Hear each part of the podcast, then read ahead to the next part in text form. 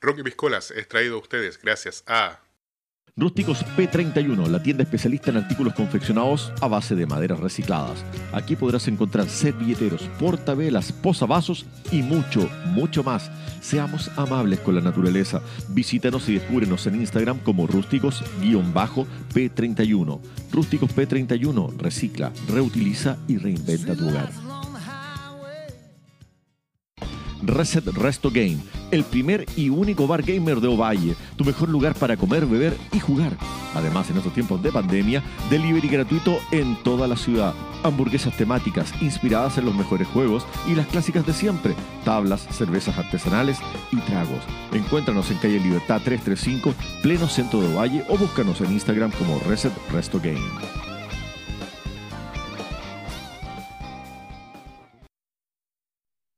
La Casa Planta, vivero y jardinería, variedad en plantas de interior, exterior, suculentas y cactus. Además, realizamos terrarios a tu medida. ¿Necesitas dar vida a tus plantas? Tenemos sustratos con turba, humus, perlita y arena natural. Entregamos en Ovalle y enviamos a todo Coquimbo y La Serena. Síguenos en Facebook e Instagram como la.casaplanta.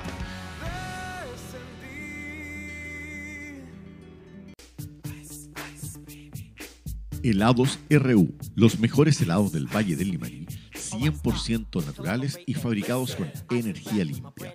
Con nuestra amplia variedad de sabores, siempre podrás probar algo nuevo. Además, contamos con opciones veganas y retiro en nuestro local de David Perry número 85 frente al colegio La Providencia. Búscanos en Instagram como helados-r.u. Helados RU, más de 38 años de tradición, refrescando los paladares ovallinos.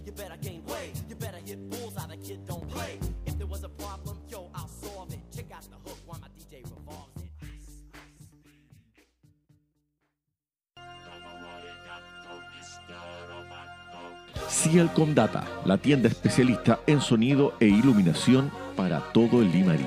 Lo que necesites para tus eventos profesionales, bandas musicales, empresas, lo encuentras aquí en Cielcom Data. Las mejores marcas y precios bajos garantizados. Todo lo que necesites para desarrollar tus proyectos, los encuentras aquí. Y si tienes dudas, consulta con nuestros expertos. Visítanos en calle Coquimbo 313 o al teléfono 53262-3289. También síguenos en Facebook como Cialcom Data.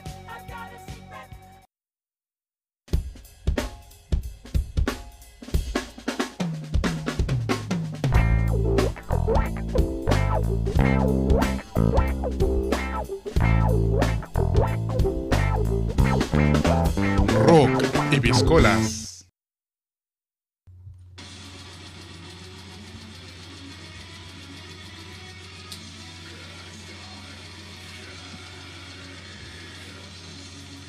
Oh, sean todos bienvenidos a este capítulo de Rocky Piscolas. ¿Cómo está don Mauricio? Muy bien, gracias. Sueno como el patriarca de los caballeros zodiacos.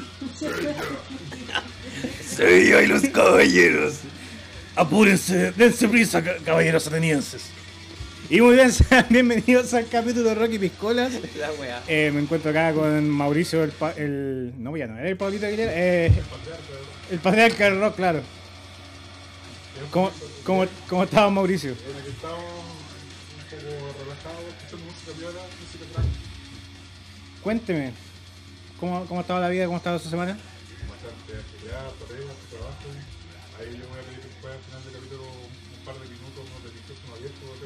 Descargos contra la sociedad, así de ver que... Pero bien, a pesar de todo bien, salud, todo bien. Cuénteme, ¿por qué hoy día estamos tan brutal y tuvimos esta eh, intro tan caballero zodiaco? Claro. Bueno, porque el invitado lo merita, la ocasión lo merita, tenemos un gran invitado, ovallino, precursor de, del local extremo de la ciudad. De los pocos caras pintadas que se, se hemos visto por este escenario. Poco gato Juanito. Claro. sí, no, Gato Juan. Gato Juanito, Un cover, un El- cover de no, gato Juanito. ¿Cómo se llama el...? eh, Alice No, no, no, disculpe, el... King Diamond. El King Diamond de Valle. Nos encontramos con Matías Pizarro, más conocido como el Chispa. Fuerte el aplauso. Vale, vale. Vale, vale. ¿Cómo está Chi, Don Chispa? bien, pues. Aquí ya. No, estamos bien. eh, ya con tres cervezas en menos de 20 minutos. Hace calor. Hace calor. Bueno, los estudios de Rocky Piscola igual están fresquitos dentro de todo, pero Sí. Claro que me, la caminata que me pegué. eso sí. Sí. claro. Sí. Densa. Bueno, el Mauri ahí te hizo recién la introducción. Cuéntanos, ¿quién es Matías Pizarro? ¿A qué se dedica? ¿Por qué está hoy día en Rocky Piscola? No, vale, puta, vale por la invitación, chiquillos. Eh, Fiel oyente por lo demás. no, claro, claro. Escuchando todos los capítulos. Bueno, algunos igual me lo he saltado, weón, pero. Sí, no, pero. no, no, está, está bueno, está bueno la iniciativa, está bueno que, que vayan, que estén de alguna manera apoyando a, lo- a los emprendimientos locales y una conversación grata de música finalmente. Partió todo como muy rock así y ahora está conversando de todo. Así es. No. Eh, Hemos ido evolucionando. Para no ser tan- abriendo el espectro, digamos. Claro, para no ser tan, cerrado. Sí, está bueno. No, eh, Bueno, todos aquí me conocen como Chispa. soy guitarrista de mucho tiempo, digamos, como practicante, digamos, de la guitarra. No, no soy un pro de la weá tampoco, pero practicante del tema y especialmente dedicado a lo que es el, el metal, la música extrema. Black metal, thrash metal.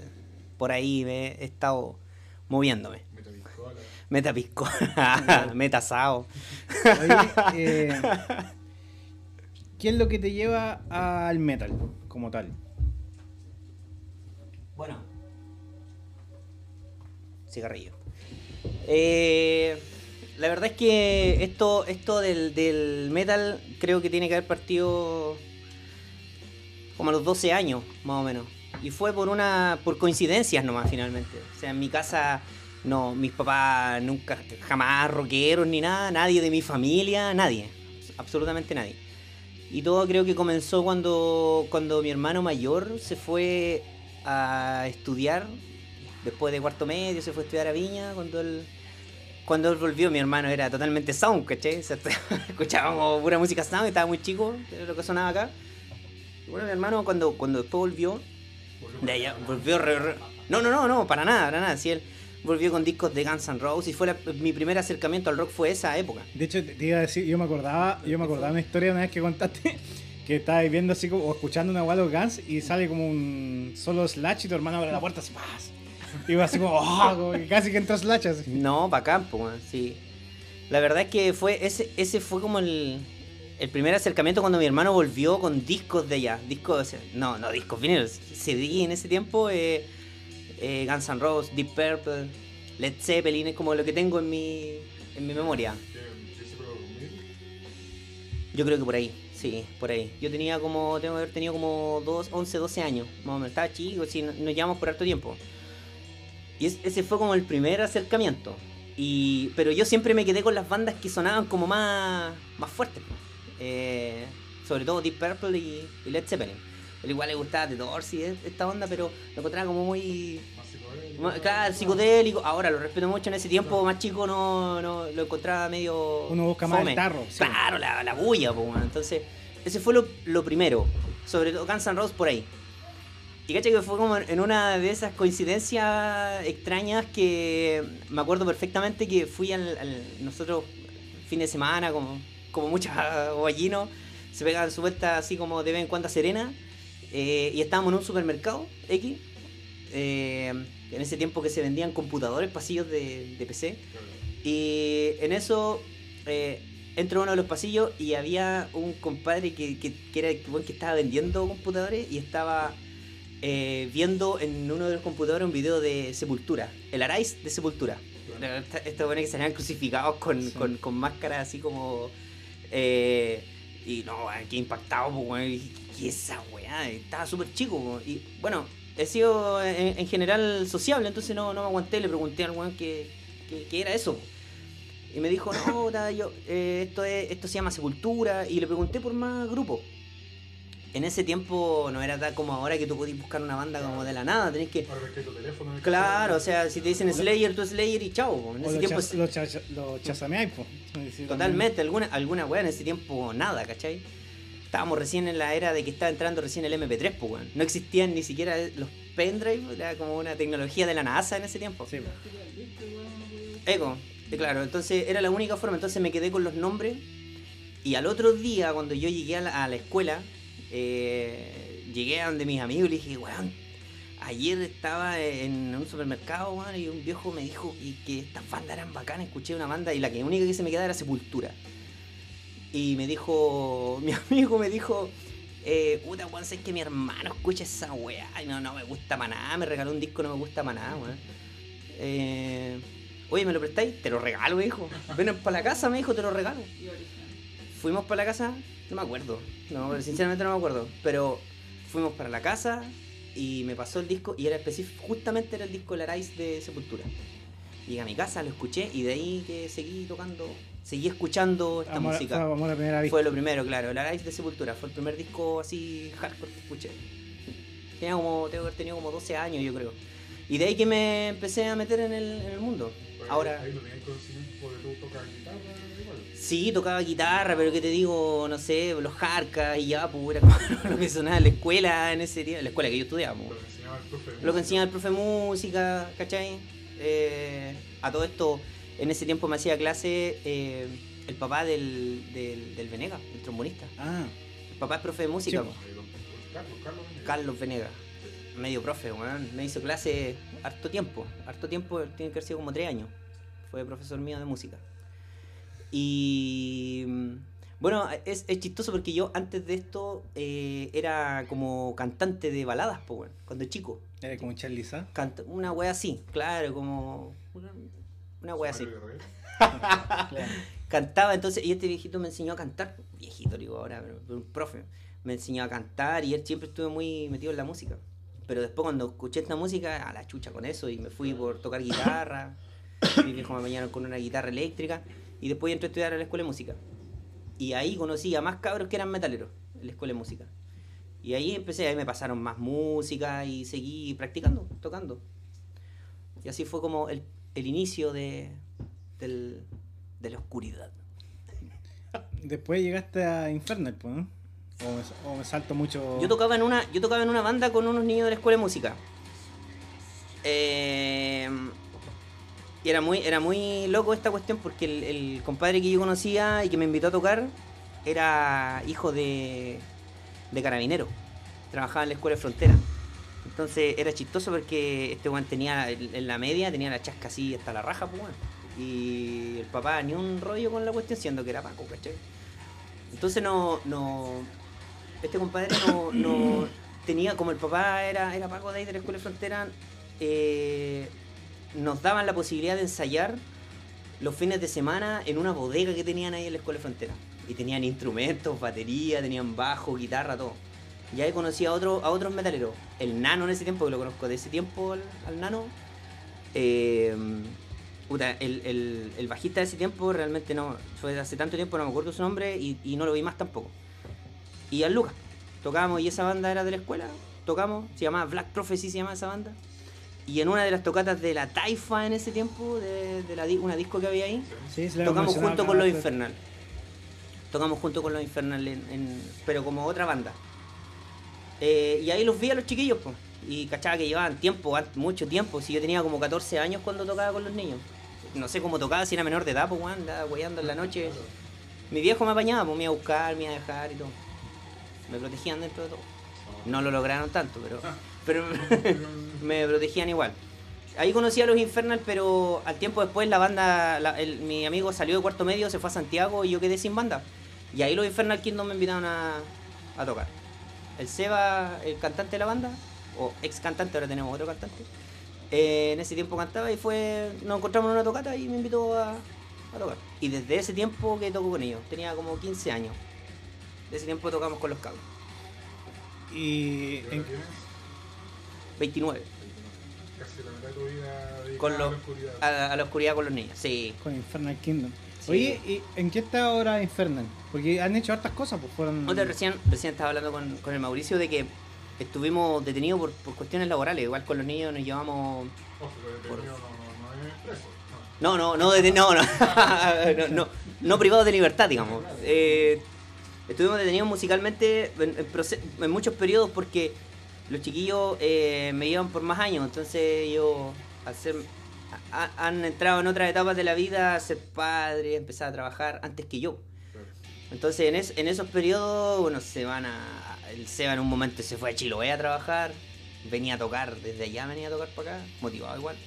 El flaco se fue a trabajar unos años a, acá a Yapel, ahora recién está acá de nuevo. Pero aún así, la- yo creo que en el fondo, a pesar de que de repente no hemos tocado mucho, pero la amistad es la que nos, nos mantiene juntos. Que, que lo hemos dicho acá, de hecho el, el- el Raúl lo decía que era similar a lo que pasaba con FT, porque cada uno ha estado en un periodo distinto en que hemos estado en distintas cosas, pero la amistad todavía nos une y nos juntamos a tocar. Y hemos- No dejáis de tocar. Sí, po. Oye, eh, este año fueron a Argentina, po, ¿no? Fuimos, claro, a principio de año. Ahí, invitaron- ahí desataron la pandemia. Claro. Su tocata abrió el Man, portal que. ¿Sabes qué pasó una China. tan loca? Cuando venía, cuando íbamos llegando a. Fuimos a tocar a Jujuy. Nos demoramos un día en llegar allá. Nos fuimos en la camioneta del flaco. Subimos todos los cachureos así como los gitanos, weón, y nos fuimos. Nos demoramos un día entero en llegar allá. Y cacha que cuando llegamos a la tocata, estaba lloviendo, weón, y con tormenta. Entonces veníamos llegando, veníamos muy enrollados nosotros, así que o sea, aquí viene la maldad, conchetumare. Y veníamos llegando, claro, con tormenta, rayos, lluvia y todo, pues, weón. ¿Y había sangre? No, no, no tan. no, chela. No, no, eh. Claro, no, bonita experiencia, nunca nos había tocado ir tan lejos, la verdad, tan lejos. Y siempre con el espíritu de la amistad, en el fondo, de vivir una experiencia. Oye, ¿y cómo fue en Hermano. ¿Cuál fue como la recepción de la gente? Porque en general los que los que los invitados que hemos tenido acá y que han tocado en otros países siempre han dicho así que fuera de Chile como que la, rompieron con su show. Mira, a nosotros la- el, el festival eh, no era tan grande, no era tan grande, era más bien reducido así, el lugar donde era, era como valle un poco más grande. Y venían bandas de otros lados. Venían bandas de, de Bolivia, venían bandas de Perú, eh, bandas de Argentina, y nosotros éramos los únicos, los únicos chilenos. Y dentro de todo, habían ciertas personas que sí, po, que conocían los temas, que se habían, habían investigado y que habían recopilado información de nosotros. Eh, hicimos buenas amigas con una banda de, de Buenos Aires que incluso nos invitaron a tocar allá. po. Ahora después a los meses quedó la... tú sabes. Y esto es mucho de autogestión también, o sea, en el fondo nos invitaron con el fin de hacer el nexo de que después nosotros igual lo, invi- lo invitáramos para acá, para Serena y una retroalimentación. Esto es muy autogestión, si no, no, no se busca ni plata, ni fama, ni nada, es como en el underground finalmente. En el fondo gastáis plata, po. Sí, po. Sí, gastáis... na- na- lo comido lo bailado. No, si vayas a, a huevear, a hacer lo que te gusta, pues. Así que en ese sentido lo pasamos bacán, fue una experiencia totalmente eh, enriquecedora y la fortaleza con la que no- nos dejó eso como con ganas de más finalmente, ¿cachai? Oye, y se han comido el cráneo, de- el cerebro de alguien. Tenía un hueso, un collar, así alguna weá. o- Mirando con un collar de dientes de un hueón que... No, mentira. me caía mal, no hay. No. no. Oye, No, no. expliqué un poco para la gente que no entienda qué nos estamos riendo. Eh, eh, es una talla basada en la historia de Mayhem, que, Claro, claro. que fueron como los, los padres del black metal, por así Claro, decirlo. claro. Se puede decir Los, eso. los impulsores del black metal. Y que de hecho hay una película que, que lo hemos mencionado. Mm. Los rosquellos que lo hemos mencionado acá. que Yo no lo he visto, yo no lo he visto por lo menos. sí. No, no lo he visto porque en la mayoría de... O sea, es como finalmente quedarte con la idea que los productores quieren que tú te quedes, pues, pero tú ves las entrevistas de, los de los creadores de lo- del movimiento y no le recomiendan para nada. pues. No, incluso no pasan ni su música, ¿cachai? Es No pasan la música para la película es que- tampoco. es que claro, es una historia basada ¿no? con, con lo que pasa. Claro. Claro, o sea, Sí, pues. Son- a- a- actos son reales, pues, quemas de iglesia y todo lo que significa. Sí, pero, Pero- hay muchas cosas que mezclan el mito con la realidad y Claro, igual ¿Qué- puede qué- exceder. ¿Cuántas iglesias? ¿Cómo? ¿Cuántas iglesias se han pillado? No, no, ¿Nosotros? No, nada, nada, no. Nosotros vamos a poner vela. No.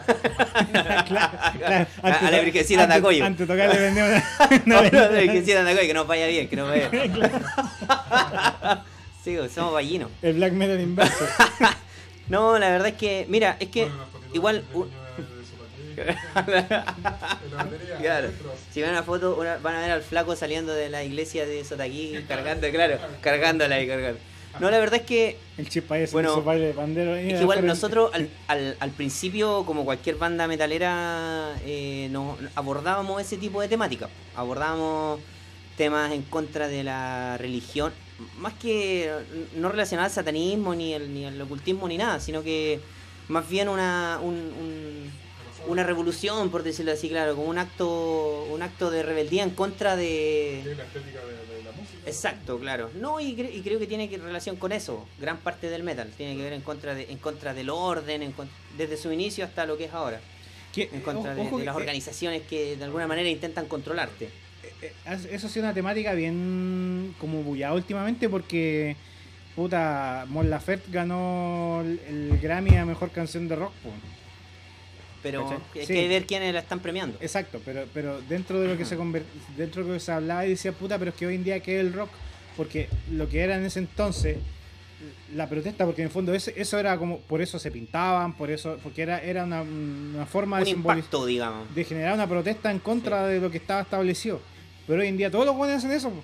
Entonces, o sea, tú, ve- tú veis la- la- la- las entrevistas a músicos de, del black metal, sobre todo la escena de black metal, eh, la mayoría habla de que la quema de iglesia, o, o esencialmente el, el, el Bar Vikernes del, de Bursum, eh, hablaba de que la quema de iglesias tenía que ver un tanto con lo que él pensaba, pero también gran parte tenía que ver con, con llamar la atención, una especie de marketing, y se caga la risa de la web. Está- Está medio loco el weón también. Sí. Entonces, claro, pero como decían, hoy en día eso ya, ya no genera el impacto. pues, O sea, lo que el glam. ¿Qué te impacta ahora, weón? No, pero por ejemplo, Está pasando el, de todo. el glam, porque eran buenos pintados, buenos con las uñas pintadas, con el pelo alisado. Mm. Puta, hoy en día cualquier weón hace esa weá musicalmente. Sí. Es que con todos los estilos de música igual hay que hay que mm, contextualizarlo a la época también. Por eso. O sea, ya- siempre están en contra de lo que está establecido. Yo creo que el rock tiene que ver más que nada con eso. Una energía que está en contra de lo que está establecido, sea religión, sea política. Hay bandas thrash metal que hablan casi pura política. Estilo, por Slayer. Slayer o... El otro día el, el Andrade mencionó los prisioneros acá en plena dictadura hablando en contra del. Claro. Puede que ellos no se den, incluso tú ves también la- las entrevistas de Jorge González y él dice no estoy ni ahí con el rock, o sea, lo, Claro. lo que menos quería era sonar como Ozzy Osbourne y todo, o Led Zeppelin que le cargaban. Entonces no, no, no, no, no quería hacer eso. Lo que quería era, era hacer música bailable, pero sí hablar lo que él sentía. Creo que es más la actitud dentro de todo. Es más la actitud de todas maneras.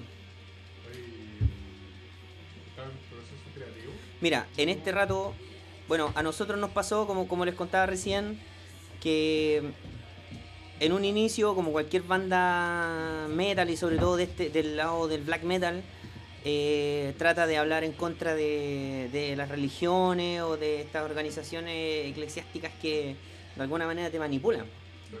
Y yo creo que todos o, lo sabemos ya a esta altura de la vida. Entonces, pero llegó, hubo un, momento en que no, nos pasó algo que de alguna manera cambió el, el, el, digamos, el, el destino de, de lo que nosotros creamos. En, llegó un momento en que por cosas de la vida nos invitaron a hacer un disco en Limari Rock y el disco fue un, un- proyecto del gobierno, o sea, un proyecto estatal, en el cual invita, o sea, lo que nosotros queríamos proponer era que mm, todas las bandas hablaran algo de la zona. ¿Cachai? Entre eso OFT hablaba de la, de la, De la barra- a la botella, ¿cierto? Todo, todo. de hecho, yo, te- yo te iba a preguntar eso, cómo, cómo habían llegado ustedes a la temática de... Porque es bien particular el tema. Sí, pues mira, te voy a decir la verdad, o sea, nosotros cuando, cuando, nos, cuando nos propusieron eso, lo primero que nosotros hicimos fue un tema que hablaba acerca de los indígenas que de acá, o sea, nos fuimos en esas, ¿cachai? O sea, ¿qué podemos hablar? Tocamos metal, hablamos de esto, pero queremos seguir tocando metal y hacer algo que sea igual de... de de potente, no, y de crudo, ¿cachai? Si al final el, el metal es crudo. Entonces, intentamos hacer, y que de hecho después tocamos y creamos el tema y nos quedó en un demo, que no quedó en este demo de Limerick Rock, Oye, todavía espero el demo, me, me había mandado el link y nunca me mandaste la po. pero el de ahora, ¿no? No, el antiguo, que es uno que grabaron, así que eran como seis Sí, temas, ocho po. temas. Puta. Ni yo lo tengo ya. Sí sé, po, no, sí sé. Ni yo lo tengo. Eh, Pero mira, en ese momento nosotros nos, eh, quisimos hacer algo relacionado a la temática de lo que nos invitaron a participar. Entonces, lo que hicimos un tema que habla acerca de los indígenas que, que los mandaban con mensaje hacia el norte y que en el camino probablemente morían. O sea, es como una consecuencia de un viaje tan largo, era prácticamente un sacrificio, era dejar algo, un mensaje, oro o lo que sea, morían. Entonces, el tema habla de eso. Se llama Tortuoso Final y el tema habla de eso. El, tema es que el tema quedó terrible largo, o sea, quedó terrible. Y no, no, cuando dijimos, oye, este tema dura como 7 minutos, nos mandaron a la chucha de ahí del, del Limari Rock. Entonces nos quedaban como 3 semanas o 2 semanas para grabar y tuvimos que hacer un tema rápido así, pero que sea de poco tiempo. Eh, incluso el tema tuvo tanta intención eso que pusimos ritmo, tambores, folclore, ¿cachai? Y lo hicimos lo más piola posible para que no fuera algo tan impactante o tan eh, contradictorio con lo que se estaba mostrando en ese disco. Y de, de hecho a mí me llamó mucho la atención la parte que cantáis tú, porque cuando cuando cuando yo lo escuché en el... En el Claro, después, eh, o sea, el tema que tú hablas el, eh, se llama Venganza, Venganza, Imperfecta, claro. que- que después salió en... hicimos ese tema, lo hicimos de verdad como en dos semanas, una cuestión así, porque tuvimos que armarlo y lo íbamos a grabar. Entonces, cuando lo armamos fue con, con el objetivo de, que, de participar en el demo y agarrar una historia la- cruda de la, de la zona. Y hablamos acerca del asesinato que fue en los años 90 en Punitaqui. Y el tema trata de eso, de un compadre que va y mata a la familia y mata a, la, a, a su ex pareja. Una weá muy cruda. Sí, sí, eso- eso fue hace harto años acá. Fue los años 90, claro. Agarramos historia y lo intentamos convertir en canción. Le vamos a pedir a DJ Guante de Box ahí que la ponga. Oye, a todo esto te presentamos a DJ Guante de Box. Ahí está con su, No, con encantado. su, con su guante de box perillando No, eh, encantado de conocerlo. Esta fue la versión que quedó en el. en el disco de Rock. Sí, bueno. De eso se trata la canción, de esta canción, de, de un asesinato finalmente. Habla en primera persona de lo que pasa en la mente de un tipo cuando quiere, está en un, en un estado ya fuera de sí y va a matar, sin, sin ninguna ¿Cómo se le ocurre eso? Asesoran, un poco de historia. un, un poco de aquí, un poco de allá, pero al final es como entrar, intentar entrar en la cabeza del tipo. Y el tema es crudo, sí, es crudo. No me da orgullo. No se lo mostraría a mi abuelita. Oye, pero es que a todas las bandas les pasa eso. pues, Tú si me muestras una canción tuya y dices, no, puta, Mm. qué paja, weón. No, pero este es un producto de la banda. Producto de la banda de los Infernal.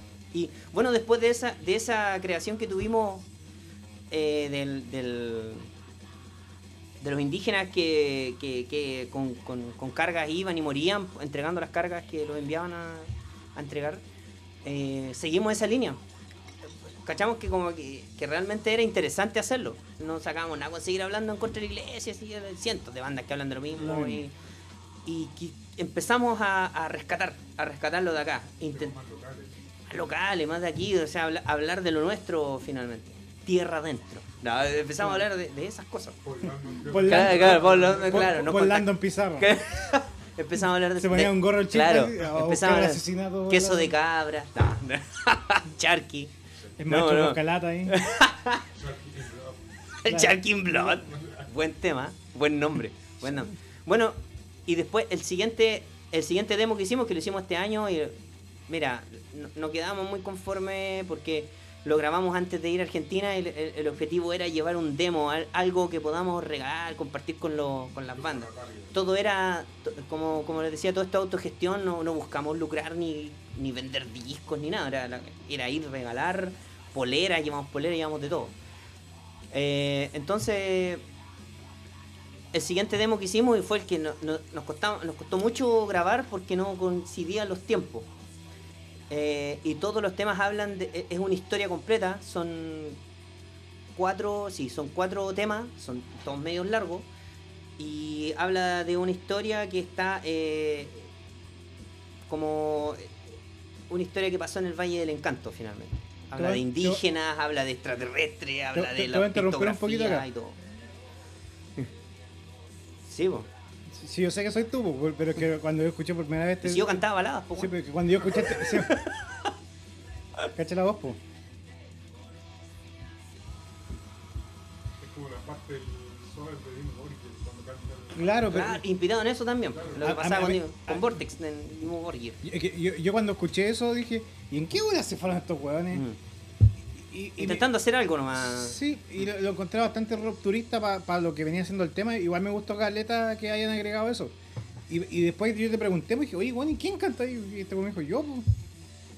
Y así como dije, ¿y en qué volada? Y me acuerdo que me contaste eso. Sí, no, pero todavía eh, quedaban restos de lo que quedaba de mi, de mi pasado de cantante. Después te convertiste en chispérico. Sí, después fui chispérico y después chispa y así, pues bueno. Actualmente. No, no, actual, bueno, siempre, nunca hemos dejado de tocar con los chiquillos, pero musicalmente con el tiempo he intentado eh, aprender de otros instrumentos musicales.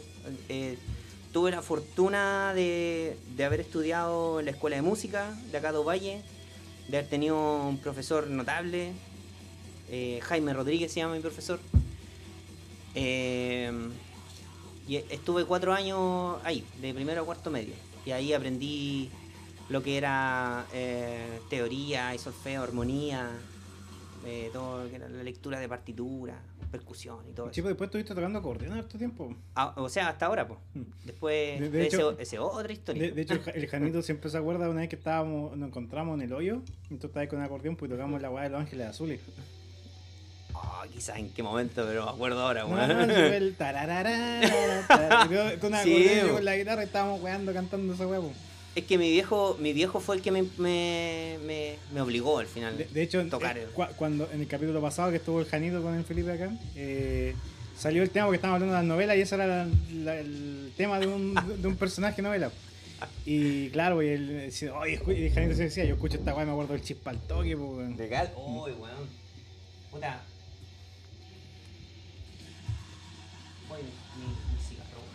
No, pero te paso yo. ¿Dame un cigarrillo? Ah, aquí los tengo, pues, weón. Ya, Juan curado ya. No, pero el tema de. Bueno, he intentado aprender otro instrumento. Eh, estaba tocando mucho tiempo, toqué quena cuando estudiaba, eh, charango. Sa- ¿Sabes qué mencionaste? Mucho de eso. Mencionaste en algún momento eh, y que me recordó mucho eh, el comentario que me hiciste en su momento cuando dijiste que habían metido así como tambor y Mm. cosas bien que cuando estaban grabando en, en ese momento ese tema como que el, el- el loco que lo estaba grabando así que weá van a grabar los Jaivas una weá así. Bueno, siempre nos han huellado con eso, y cuando weón después cachó la weá que estaban haciendo dijo oye loco la mansa volada así que es la que se fueron sí me acuerdo. Los temas, mira, el, el tema que te, que te estaba comentando recién, que prácticamente fue un quiebre en nosotros de haber dejado de tocar música tan extrema y empezamos a hacer más técnica, más folclórica finalmente. Rescatando mucho los ritmos 6 y octavos que son particularmente relacionados a la cueca, música andina la- la- Claro, eh, eh, pero más, andina más que nada música, el 6 octavos muy de la cueca. Sí. Eh, ocupamos en, en hartos temas bastante ese recurso, ¿cachai? Para de alguna manera encontrarnos con lo nuestro. Y en el demo que hicimos est- este último, que lo titulamos Ashpa, es, es una palabra lleguita. ¿Qué Finalmente lo, utilizamos, tierra, Ah, creo. se me hace como chúpalo así. No, claro, chúpalo. Bueno Magnolia tiene un tema que se llama así Nosotros intentamos, este, este demo que hicimos este año, que lo, lo grabamos, eh, debo ser sincero en el sentido que no, no quedamos muy conformes, pero dentro de todo digo, oye, lo grabamos en un día, algo así, uno o dos días y, y lo hicimos con un cantante nuevo. Fue todo muy rápido, con, como les digo, con el objetivo de llevar música para allá, compartir. Esa igualdad de circunstancias igual es compleja. Sí, es comple es difícil, po, es difícil. Como te digo, por- por año me hace muy especial. Sí, pues así. Bueno, e- esto pasó antes de la pandemia. Ah. Pasó Sí, pues sí, mucho ellos, antes. ellos abrieron el Fuimos en- portal en enero. que sa- sa- de ahí salieron los murciélagos infectados. po. Después del eclipse, y eh, desde ese momento que estamos, ahora eh, grabamos eso, que es, es una historia relacionada al Valle del Encanto. Es como un disco temático. Es un disco temático. Son cuatro temas que hablan una sola historia. Son cuatro partes de una sola historia. Eh, terminamos, terminamos eso y ahora estamos, ahora que justo coincide, por, por coincidencias nuevamente que estemos más cerca con los chiquillos, estamos nuevamente grabando, se incorporó el Cani eh, a cantar en la banda, así que es un integrante nuevo y estamos motivados. Oye, Motivados nuevamente. ¿Y planes a futuro? ¿Subirlo a Spotify? ¿Es algo? o- o Mira, más? primero sonar bien. Claro, primero pero, pero si, si hablando del proceso ahora, grabar, por ejemplo, no. ¿Logran un, un resultado satisfactorio? ¿Pensado hacerlo así como subir plataforma o mantenerse más underground nomás? Yo creo que de- depende. Es algo que todavía no hemos conversado. Yo creo que es una buena posibilidad subir, compartir la música. No queremos ganar plata, no O sea, es queremos... que- es que en realidad- Si se puede compartir gratis esto, bien. Mira, en Lo realidad, vamos a hacer. como tú lo dijiste, to- todas estas cosas son como autogestión en el fondo. Tú cuando subes el tema de Spotify, igual pagáis como la membresía de- del usuario del distribuidor.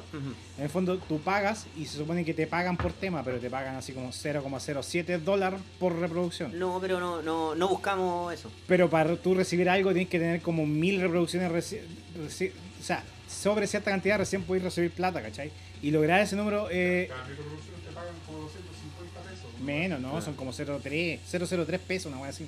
Entonces, No, para- yo creo que estamos dispuestos a hacerlo. Sí. en el fondo Para tú- compartir en el fondo tú pagas para compartir porque no porque ganancias así Mira, reales no vaya, sí. salvo que sea Dualipa Mira, o si- un buen así. no- Es que eso es una industria, ese es un negocio ya. Pero mira, lo que pensamos hacer ahora eh, es eh, crear, eh, seguir con nuestro estilo de música y seguir rescatando lo nuestro. O sea, lo que, lo que queremos hacer ahora tiene relación mucho con los ambientes, con, con lo que está ocurriendo con la sequía, cómo nos estamos... Reflexión, cómo, cómo nos estamos de alguna manera Secando pero, pero, pero nosotros mismos igual. O sea, nosotros mismos estamos consumiendo y nos estamos secando y nos estamos muriendo. Igual, eh, siempre llevando, no vamos a decir, no, no, como así como, como Silvio Rodríguez, nos estamos muriendo. No, tiene que ser crudo, tiene que ser un mensaje duro y fuerte. No. ¿no? No, no, tiene que ser directo y crudo. Eh, esa es la visión que tenemos. Y hablar, el, el- lo que vivimos como grupo con el viaje fue muy bueno porque tuvimos la oportunidad de conectarnos con la camanchaca misma, ¿cachai? Hablar de eso. Pasamos por el Valle de la Muerte, que creo que vamos a hacer una canción acerca de eso porque el nombre es bacán para un tema, el Valle de la Muerte. Sí. Eh, eso, estamos como en esa, en eso, rescatar lo que estamos acá viviendo nosotros, ¿cachai? Para afuera. No queremos, intent- no, intentamos no sonar como una banda de Europa ni nada, si sea de acá. Hoy en algún momento tomar alguna mitología. Algo, Pues, sí, o sea, está, de la- está- todo eso puede ser, es una opción. una campo, Mm. con los viejitos, tienen historias así brígidas. Sí, totalmente. Ahora, incluso esto de la pandemia, to- todo es, es- es motivo de inspiración para crear, para, para hablar esto. La crudeza de lo que estamos viviendo. Algún- algún- Mensaje, claro, algo. Yo creo que estas son las cosas que finalmente te inspiran y quieres, quieres de alguna manera, eh, eh, en relación al estilo de música, lanzarlo. ¿Quién compone en su mayoría en Infernal? La música habitualmente eh, parte desde, desde mí, pero todo lo conversamos antes. O sea, siempre el tema está eh, mentalmente ya trabajado. En el fondo, oye, ¿qué vamos a hablar? Todo parte de ahí. Eh, ¿qué, va- qué vamos a decir? Vamos a hablar de esto, de esto. Y a partir de eso, creamos la música y cuando la música está sonando bien, vamos acoplando el mensaje, las letras. Las letras habitualmente las hace el baterista, el, el Mario. Y después todos vamos o sea, hay un, hay, hay un inicio, pero finalmente nunca, nunca el tema termina como se inició. Todos de alguna manera aportan, desde su instrumento, desde su técnica. No hay un cabrón en el grupo que hagan esto. Es que yo creo que es la idea, no es la idea del grupo, sino sería un No, solista. hombre, existen grupos así. No Sí, un- po, igual hay grupos un- así. ¿Cómo se llama? El, oh, no hay Steve Lukather. Claro. Steve Lukather de Toto, bueno, es que la lleva todo, todo. De hecho, hoy en día Toto es Steve Lukather y otro buen más de los viejos y los otros son por buenos nuevos. No, sí, hay, hay bandas que son así. La idea de nosotros siempre es como grupo. Mostrar el mensaje. y. Y, la música finalmente igual no podemos crear algo 100% nuevo. Todo nos inspira. Las bandas que nos gustan nos inspiran. Cada uno toca en función de lo que ha escuchado y lo que y, y el músico que le gusta igual. pues, ¿cachai? Tiene parte de uno. ¿Y cuáles son como tus principales influencias? Pa- Para este estilo de música, eh, Slayer. Slayer Sepultura, Slayer, Sepultura. Son como las bandas que, que yo al principio toqué y los temas que más he tocado. Arch Enemy y el black metal también. Gorgoroth, Mayhem. Eso es como las bandas. Nunca he entrado en el heavy metal o, o ese estilo de música. No corrí de un lado de un escenario al otro lado y te, No. te- te echas el pelo para atrás y el No, grito es que nunca, nunca, de hecho Metallica he escuchado poco, lo respeto y lo escucho harto, he escuchado sus temas en verdad, pero no te puedo decir que, que fue una banda que yo escuché mucho, Claro. ¿sí? siempre entré con Sepultura y de ahí para arriba. Bandas, eh, hay muchas bandas de death metal igual que me gustan, pero como te digo, siempre intento ir a lo más clásico, tanto escuchar y tocar también. el- el Pero sepultura con los hermanos Carabela. No, Hasta el. Roots, hasta el Roots eh, son después- Especialmente el disco Roots, que lo encuentro bacán. No, ese, fue el primer tema que escuché. Diego- Voy a llorar. No. Diego Guanteox está una máquina. Está una más. Oh, está, pero. Sí. No, Está ahí bueno, con bueno. su, su tornamesa con Eh, ahí perillando. ¿Cachai que después cuando, cuando mis viejos se motivaron, me regalaron una, una guitarra eléctrica y un ampli chiquitito? Y me acuerdo que yo llegué de Serena con la weá, llegué a la casa y quería tocar esta weá, pues weón. Y yo no, no entendía cómo tocaban No los salía. No me salía, ni cagando. No, no sabía, decía, es mentira. Esta... Pri- Primero pensaba, sí, pues, esta weá es mentira, no están tocando. No, está- no, con efecto y todo, pero decía, ¿cómo pueden tocar tan rápido, weón? Si no. Es mentira, esta weá será un, un programa, no sé qué weá. No, tocaban de todas. Así, pues, ¿no? Ah, Y después con el tiempo, ¿cachai? Que weón es mucho más rápido. Yo, yo- pensé, yo pensé que me iba a decir que cuando que conociste la distorsión ahí. Igual, pues si no tenía pedales, nada, era la Sí, distorsión la- del el amplificador nomás. sí. Hasta ahora tocó así, en todo caso. Pero no, eso te iba a decir porque igual dentro de las cosas que yo encontraba súper particular de cuando tú tocabas ahí, porque yo te he visto varias veces tocar, es que el setup que usabas tú de pedales, por ejemplo, era bien particular.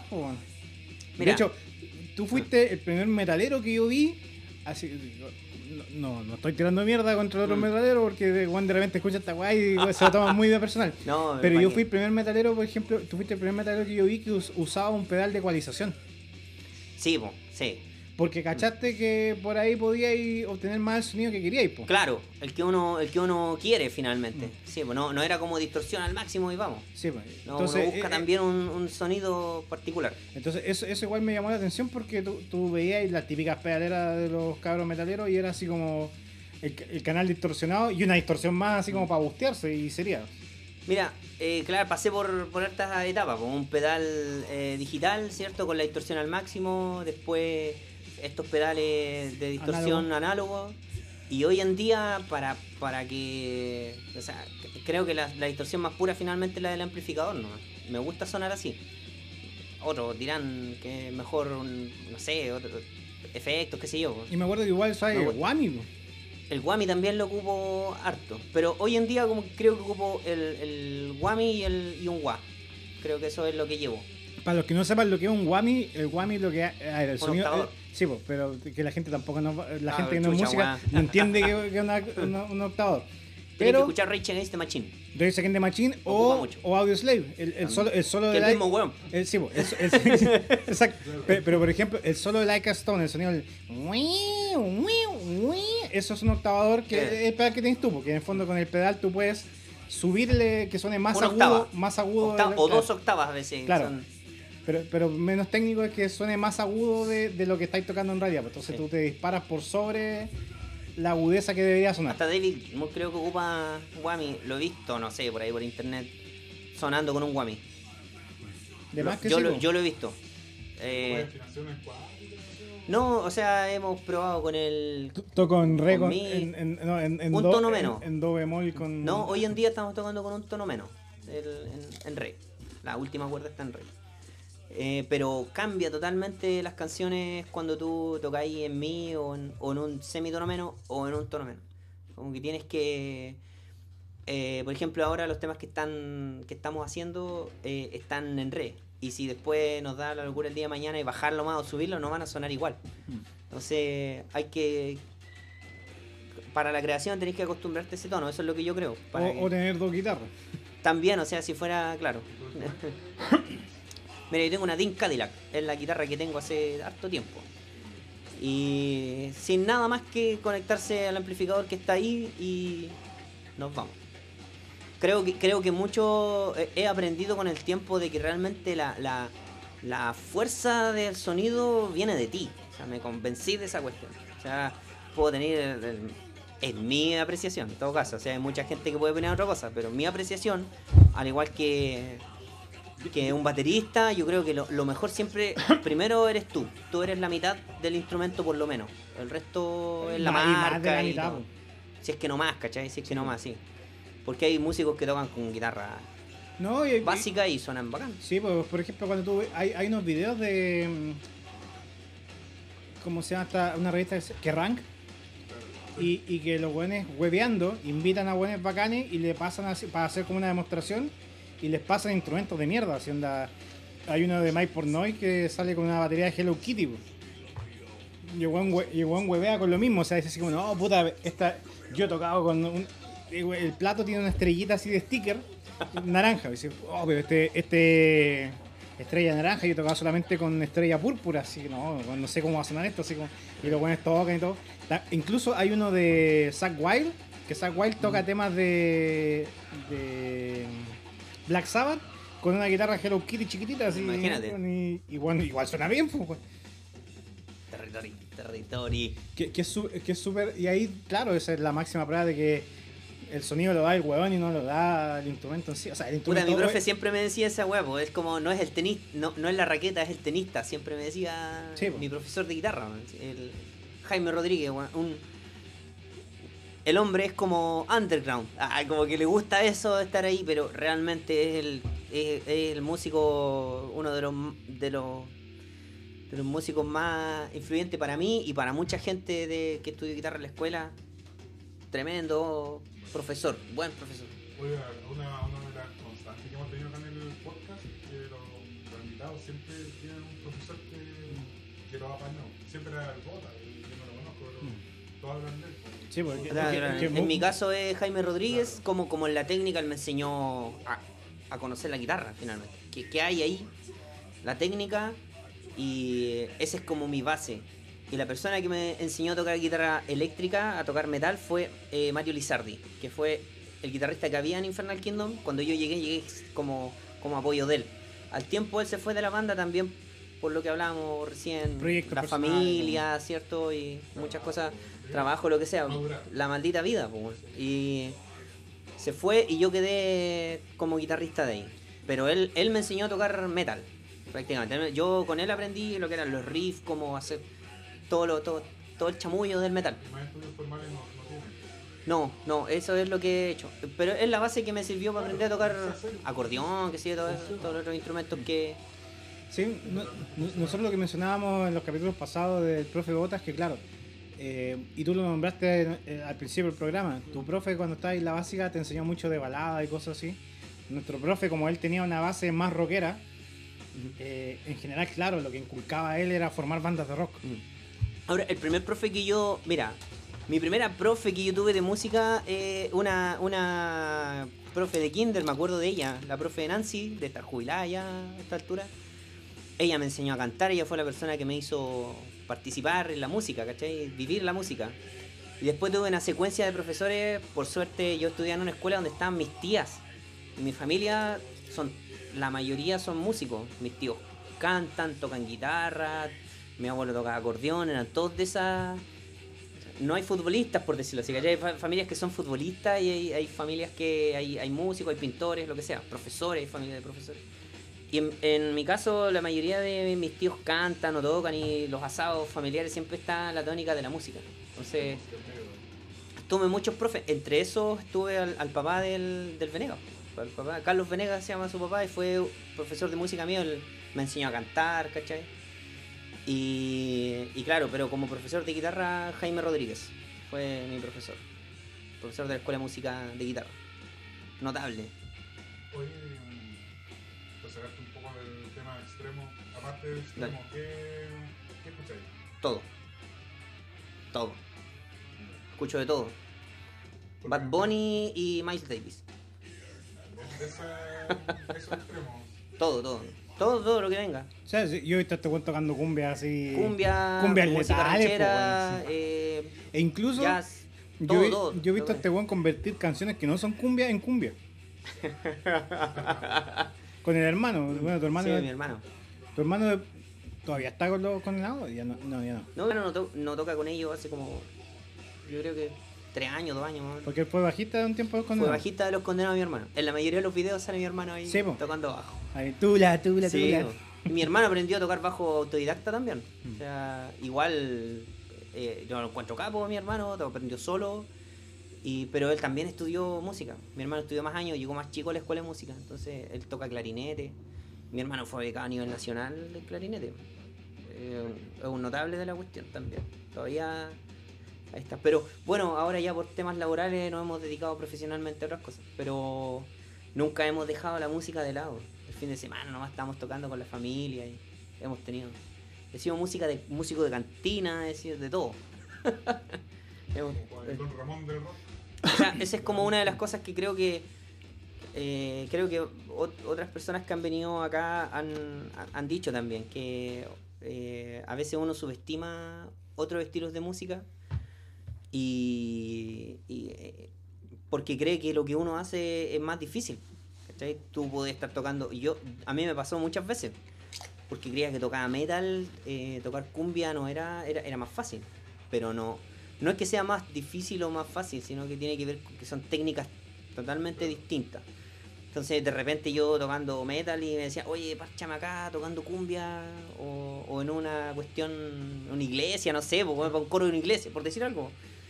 Ya démosle, pero todo tiene su, su complejidad, su técnica. y de todo se aprende en el Sí. fondo. Ojalá los músicos tocan de todo. Sí, pues y de todo, porque de Todo se aprende. sí. Me pasaba eso de, yo no, no soy músico, pero no sé, pues hace años atrás escuchaba la. Sí, yo me gusta el, el rock progresivo, ¿cachai? La música técnica. En su, claro, en su momento yo miraba huevo mucha gente, no, no sé, escuchaba bandas que nadie conoce, muy cuáticas, Mm. y decían, no, este weón no tiene idea, este weón escucha Led Zeppelin, Mm. no tiene idea, no sabe de música. Claro, Mira, King Crimson él ahí. Claro, yo, no, yo escuchaba y Claro. yo me sentía muy bacán por eso. De hecho, Mauricio Y así, así. el Mauricio de, de, de hace 10 Que mirá, años decía, Claro. Insect- Led Zeppelin. Mauricio de hace 10 años atrás hubiese odiado al de hoy, pero ahora escucho. De hecho, ya tuve más una canción y escucho esta country. ¿Cachai? Más, más. eh, Te- eh. ¿Te gustó la canción o no te gustó? Está buena. Sí, sí, espero. Yo de hecho la escuché y dije, ah, como bastante la onda este bueno ahora, así que se lo mandé. De me- todo, ¿no? Me gustó más Led Zeppelin, me, me compré mis vinilos, ¿cachai? De todos, de música que, claro, hace años atrás, este weón no, no sale de eso, del, Mm. de lo clásico. Pero en realidad, claro, te das cuenta que son. No, y sobre todo cuando, cuando, cuando a ti te toca ser parte de un, de un grupo que toca un estilo de música. O sea, de hecho con mi hermano no- nos juntamos y como desafío es tocar música bachata. Nos sentamos, va para mi casa y nos ponemos a tocar bachata. O sea, bueno, ¿Has tocado bachata? Sí, es difícil, po, es súper difícil, No, y- weón. lo que suene, No, que no, no. suene, weón. Es súper Mira, yo, difícil. yo weón. debo dar fe que este weón puede tocar una canción de Alex Bueno, que se llama... sí, ¿te acordás que te mandé unos uno, uno audios de la No, guitarra? es que yo conozco esa canción también, pues. Esa weón también la cantamos en la playa una vez, pues, weón. Puta, es que, es que han dado en tanto lugar, weón. No, sí, porque son carretes de esos rancios que Sí, nos pegamos sí, alguna vez, sí. pues, weón. Con vino. Sí, Que me lo weón. combino más, weón, más Weón, rancio. estaba pues. tocando viendo cómo sale el sol, weón, así todavía weyando. Pero- pero... porque soy hombre soy yo. esa, pues, de Bueno, pues. Los solos, de, ¿no? Y los músicos de bachata, merengue, son notables, po, son notables. Pues que la bachata el otro día me sorprendí, caché que Guerra estudió en Berkeley. en Berkeley. Mm. Puta, para mí la referencia de John Petrucci, de Mike Cornell, buenos que salieron de ahí, de acá, Juan Luis Guerra es el pedazo de músico, weón. sí. O lo mismo pasa con, Caleta de con José música. Feliciano, weón. José Feliciano, de hecho, eh, hace poco, nosotros siempre conversamos videos de un weón que se llama Soundtrack. Que sube en YouTube videos. Sí, es, es un youtuber, lo Sí. cacho. de música. Y eh, ahí en esa weá, Soundtrack habló de mm, José Feliciano y empezó a escuchar, pues.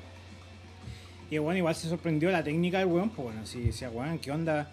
Porque me decía, de repente habían unas partes culiadas así que eran re brígidas de, de Sobre todo lo- los primeros discos de José Feliciano son de- bacanos. De hecho, los primeros de los que más sorprendía, weón. los que... Y bueno, decía, y lo más impresionante de todo que bueno es ciego, o sea, quizás yo podría hacer esta weá, pero tendría que estar así pegado en la guitarra mirándola, pues, Sí, weón. Ese, o sea, entonces es, es- es un plus, talento. Es, es una dificultad extra, pues, o sea, ese weón está jugando en hard el juego, pues, Sí, sí, weón. weón, tú estás jugando en medium, pero bueno, estás en very hard. Bueno, yo antes, antes de llegar al metal tocaba mucho folclore, por una cuestión familiar. Como les contaba en la escuela que yo estudiaba, eh, había muchas tías que, que, directamente mis tías pero eran profesoras de, la escuela, entonces siempre me estaban sacando para el acto y cantar una weá, o ser parte del grupo de folclore, o lo que sea.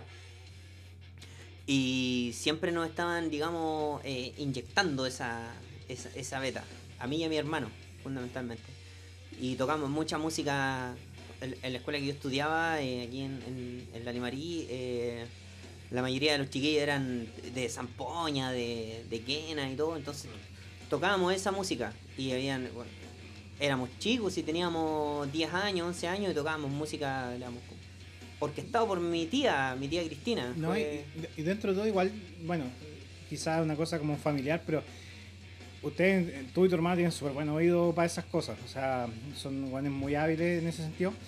Y también que a vos te jugaba a ser pesado, porque si seamos francos, cuando estábamos en Lima y Rock, nosotros, nosotros éramos dos guanes que siempre estábamos hueando que... que Pero los decía guanes- que pasarla bien, po, Sí, pues es, que so- son filosofías de vida. Sí, Hay weón. que se toman más en serio, más pesado, y nosotros somos en No, general un poco más livianos en ese sentido. Sí. Y con vos siempre nos pasaba, pues, que vos, tú o yo de- encontrábamos así como un parecido a otra wea. Igual nos dimos cuenta que prácticamente todo el disco de Lima de Rock se parece a otra canción, pues. Sí, pues todo- todos los temas tienen un, Todo- un todo- parecido todo- o a 31 minutos todo- o a Cristian Castro, otro- una sí. así loca, Sí, de verdad. Sí, pues a ti te mostré el de Cristian Castro, pues, es, es- es igual, pues, sí, hasta la guitarra, sin Falta ir- la gaita nomás. sin- sin ir- sin- sin ir más le- sin ir más lejos, la, la, la banda que tenía tu hermano en ese entonces igual, pues la weá de 31 minutos. Me acuerdo, yo no me... Pero si mi hermano fue el weón que dijo, esta weá se parece a la weá de 31 minutos. No, yo, yo no había Ah. cachado. Y esa yo no la había cachado, güey. Y me acuerdo que estaban en, el- estaban en el lanzamiento del disco de ellos. Y, vos, y nosotros habíamos tocado. Y vos estabas al lado mío, pues nos pusimos a conversar. Y cuando empezaba a tocar el tema en cuestión, tú me cantaste la canción de 31 minutos. Oh, conchito, vale, que van a ir a reírme, weón. Decía, oh, weón, de verdad es igual, pues, Un weón. castillo Construiré. Sí, Sí, sí, igualito. Pero Claro. es que es, una, es, es algo natural en todo caso, porque el inconsciente te juega esas malas pasadas. De hecho, uno, nosotros con, con el flaco, con, con, el- con lo infernal, lo que más hacemos es juntarme más con el flaco por, por la cercanía, digamos, de, de territorial, digamos, geográfica. Entonces, eh, teníamos más tiempo, siempre nos juntábamos y, y, y siempre, nunca tocábamos cover, siempre estábamos creando y era como juntarnos, eh, fumar alguna cosilla, después, claro, vino y nos tomábamos los botellones de vino y podríamos estar tocando de las 3 de la tarde hasta las 4 de la mañana, parábamos a tomar once y con ahí la, la- y las pololas aburridas ya de la cual se iban a conversar por otro lado y nosotros tocábamos todo el rato y ahí logramos. El flaco, vive- claro, el flaco vive, pero en ese tiempo vivía en Coquimbo. No, pero el papá vive en la Carmelitana. El papá del flaco en la Carmelitana, que sí. Al lado vivía mi abuelo. Esto. Oh, el niño todo el día. Sí, cuando íbamos nosotros, y- Claro. sí, a nosotros llegamos, cuando ya empezaban a caer los camotes al, al- al techo, ya era, ya niño se acabó el, se acabó, Yo me- se acabó el huevo, la bulla. Yo, a mí no me molestaba, pero, pero mi abuelo, mis tíos. No, sí, a nosotros nos tiraban hasta piedra, pues. Sí, la música es horripilante, pues. No es, no es muy amigable la No, weá. No, no es como decir, claro, están tocando los reales del valle acá al lado, no, pues, era weá. Pero dentro de todo, dentro de todo, igual yo encontraba bueno eso, porque de repente cuando uno compone una canción, no se da cuenta que está haciendo una guay igual a otra. No te dais cuenta. No el inconsciente te, juega. Tú, tú en un podcast lo dijiste, porque Sí, po. habían hecho un tema que había estado bacán y Sí, después po. se sentaron y dijeron que no. No, no, ni eso, porque nosotros estábamos tocando el tema así. Ah, llegado un amigo. Llegó mi eh, hermano sí, a la casa, Ah, llegó mi hermano y mi hermano lo escuchó. Está bueno el cover. Y dijo, oh, están tocando tal canción. ¿Cuándo? Eso que están tocando, po. Bueno, y empezamos a tocar la weá y cantar la, la canción original. Claro, y es idéntica, pues, weón. Igualita. Y quedamos así como, oh, conchetomare, weón. Y esa weá nunca nos dimos cuenta. Y, y éramos tres weones que estábamos ahí y lo hicimos sin darnos cuenta, pues, weón. Así, así es, es esta cuestión, el inconsciente te juega mucho y, y creo que es algo natural también. Tú, eh, es muy extraño también que tú crees algo absolutamente nuevo sin influenciarte en alguien. Sí. Tú escucháis de repente incluso eh, este compadre, de, el mismo guitarrista que hablábamos recién, eh, Tom Morello, eh, a ratos como que tú sentís que es como que fuera Jimi Hendrix. Como que tiene, yo- al menos yo lo siento así, como que tiene ese, busca ese sonido. Después escuché One the Muse y One the Muse le copia a Tom Morello y, y así, pues, se van Eh, ¿Sabéis qué? inspirando de, De hecho, manera. hay, hay una weá de, de una entrevista a Tom Morello que él dice de dónde sacó la idea de hacer esos sonidos raros. Y, lo, y cuál era el objetivo de él. Y lo que él quería hacer era imitar el sonido de los hip hoperos con los scratch. No, sí, de eso estamos totalmente Sí, de acuerdo. Pero, pero él era muy influenciado por lo que en esos años, eh, finales de los 80, principios de los 90, estaba haciendo weones como Dr. Dre y todos esos weones con las tornamesas y todo. Y weón quería tratar de imitar eso con la guitarra. Finalmente creó una cosa bastante particular para él, pues, pero. ya- llama la atención, pues, o sea, si ya, puta, y este weón creó toda una weá en base a otra. Mm. Pero muchas veces el problema es que el inconsciente te va en contra de eso y tú no cachai, pues, cuando decís, puta, no, no me di cuenta. pues. Igual dentro de todo es, es como... eh, yo cacho que eso, eso te, te das cuenta cuando estáis tocando todo el día, ensayando todo el, todo el día, harto tiempo. Te das el tiempo después de escuchar de nuevo eh, lo que hiciste y, Y, y y de, repe- te das cuenta de que... De que, y- de que repente es bueno que te escuche a otra persona. Totalmente, po, totalmente. Entonces, en ese sentido igual es bueno porque tú te, te- te es súper recomendable en ese sentido tener una, una voz, o sea, un- una oreja en el fondo externa para que te diga, bueno, Y que no tenga nada que ver con la que estás haciendo. Claro, O sea, y- y que te- que no, no sea músico. ni- es como lo que le pasó a David Roll. ¿Tú has visto la entrevista de cómo crearon, cuando según él habían creado un, un ritmo nuevo? No, no lo he visto. Ya, David Grohl está así como en una entrevista de- del último disco de los Foo Fighters, que no, no el último, pero es como el penúltimo, y que dice, no, yo estaba feliz porque, weón, un día me senté en la batería y creé un ritmo así, tum, tutum, tutum. Ya, pues, weón, oh, weón, casi inventé un nuevo ritmo de batería. El weón le mostraron el tema al productor y dijeron, ah, bacán, van a hacer reggaetón. Y el weón así, ¿qué weá? Así como reggaetón, pues, el tum, tutum, tutum. Como el tema de tutum. que tiene Claro, que con la polera que tiene como una, como una pasada de reggaetón. El, el ritmo, el ritmo. Mm. Sí, sí. Ese disco es muy bueno, man. sí, es bueno, muy bueno. Eh, eh. No, no, Damnation, sí, bueno, muy bueno, muy bueno. El productor le dijo a Esta weá, todas las canciones tienen ese Tiene, ritmo". tiene ritmo, claro. Y el weón- y el weón decía, puta, en volar, como iba a dejar a mi hijo, y mi hijo escuchaba esta weá, inconscientemente yo me metí el ritmo en la cabeza y no me di cuenta, pues, ni creé. Y hice una weá con el ritmo porque me llamó la atención y claro, la weá era el ritmo de reggaetón. Claro, mezclado con elementos metal, pero la batería en el fondo es la batería de un, de un reggaetón, pues. Si no me equivoco, esa weá se llama RAM, de... ¿Ese?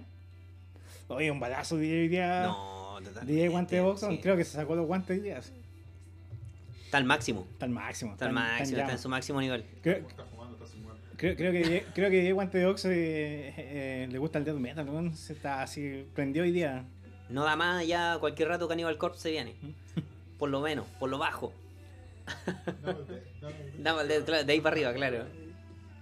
Claro. Claro, y el tema parte así como lentito, pero en algún momento daba a pedir ahí Guante de Ox ahí da un Ah, poquito más. Sí. sí, sí, lo he De ahí el reggaetón de Opeth no, no, está bien. Hoy hablando de Opet, hay una persona que está muy interesada en venir Roque Piscola que nos comentaba. Claro, ojalá. Claro, Sí, sí. Michael tal. Acá, Quiere venir, quiere venir acá a tomar pisco. Claro. Aquí, aquí vienen. Sí, ¿verdad? Sí, que son patrones igual eh, sencillos. Son, mm, Patrones simples. Claro, y Dave Grohl estaba feliz porque había inventado un ritmo nuevo prácticamente. Sí, bueno. muy buena. No- sí, es la anécdota, ¿no? Que es como, es como, este compadre es como, como Newton, que dijo, cuando, cuando hizo el tema de las integrales y las derivadas, dijo, si, si ha podido ver más allá es porque estaba sobre hombros de gigantes. Claro. Sí, bueno, él estuvo como, como un ente secundario en un periodo importante de una de la banda que él tocaba. Sí. Aprendió seguramente de todo, de producción, de marketing y todo lo demás. El. Ay, sí. Bueno, DJ Guanteox, un balazo. y- Una máquina. Eh, paréntesis. Pero es el filete el disco. Bueno. alejado lo que era Opeth en su momento. Es que él, es- parte de, pero él. él totalmente dijo, no me voy a quedar con esto para siempre, voy a hacer otra cosa y si les gusta bien, si no bien también. Es, par- es parte del rock. A propósito de eso, ¿no te gustaría Parte del rock. eh, ir a otro camino? O... Mira, totalmente, pero como somos banda, todos opinamos, ¿cachai? Claro, Todo, claro, todo, todo eh, Es un colectivo. ¿no? es un colectivo, ¿cachai? O sea, si, si yo quisiera hacer de repente un proyecto propio, estaría tocando con acordeón, charango y black metal, una wea así, pero. Pero. Claro, Black no metal sé, una wea loca, una wea loca. Pero en este rato siempre respetamos en ese sentido, democráticamente, que somos una banda, ¿cachai? Nadie pesa más que otro, todos somos parte de algo. Prácticamente eso es lo que yo digo. o sea, Claro, no, no, no, para nada, para nada. O sea, en el fondo viene una, viene una idea, pero todos después aportamos. Y, y han pasado muchas veces que, ¿sabes que no me gusta esta wea? Y no me gusta y no se toca nomás. Si no nos gusta, no vamos a tocar. Porque esto es parte de. eh, eh, es parte del corazón de lo que uno le pone a la, a la música, pues bueno. ¿Cachai? Oye, voy a. Sí. Voy a mear. Vamos, vamos a dar, no sé qué, vamos a dejar el, el reggaetón de Oped y vamos a ir al primer pichicito de la noche. Me parece bien. Y nos vamos con un reggaetón. Nos vamos con un reggaetón. El reggaetón de Oped. Eco. No, es que, es que ahora como, como el trap es más o menos así, es como. Diría que es trap. Paloma Mami. Eh, Paloma. Oye, si metemos Paloma Mami ahí va a sonar bien, weón. De más que sí. Ya Lucas. Bueno, y con esto damos por finalizado el primer bloque de Rocky Piscola. Nos estaremos viendo en un ratito más. Gracias. Nos vemos.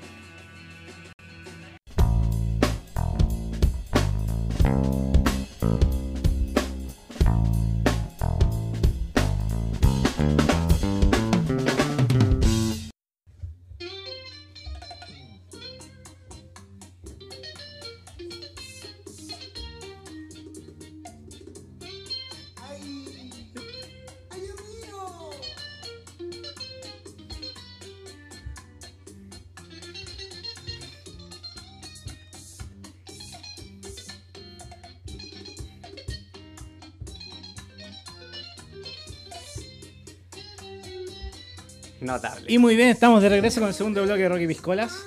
En la cantina de Rocky En la cantina de Eco. Rocky Piscola, claro. En el Kawin, en el Kawin. ¿Por qué estamos escuchando a Alex Bueno? Querido Chispa. Buenos músicos, weón. Los guitarristas. Este estilo de música hay pocos instrumentos. Tú en general escuchas una conga, un bajo y una guitarra.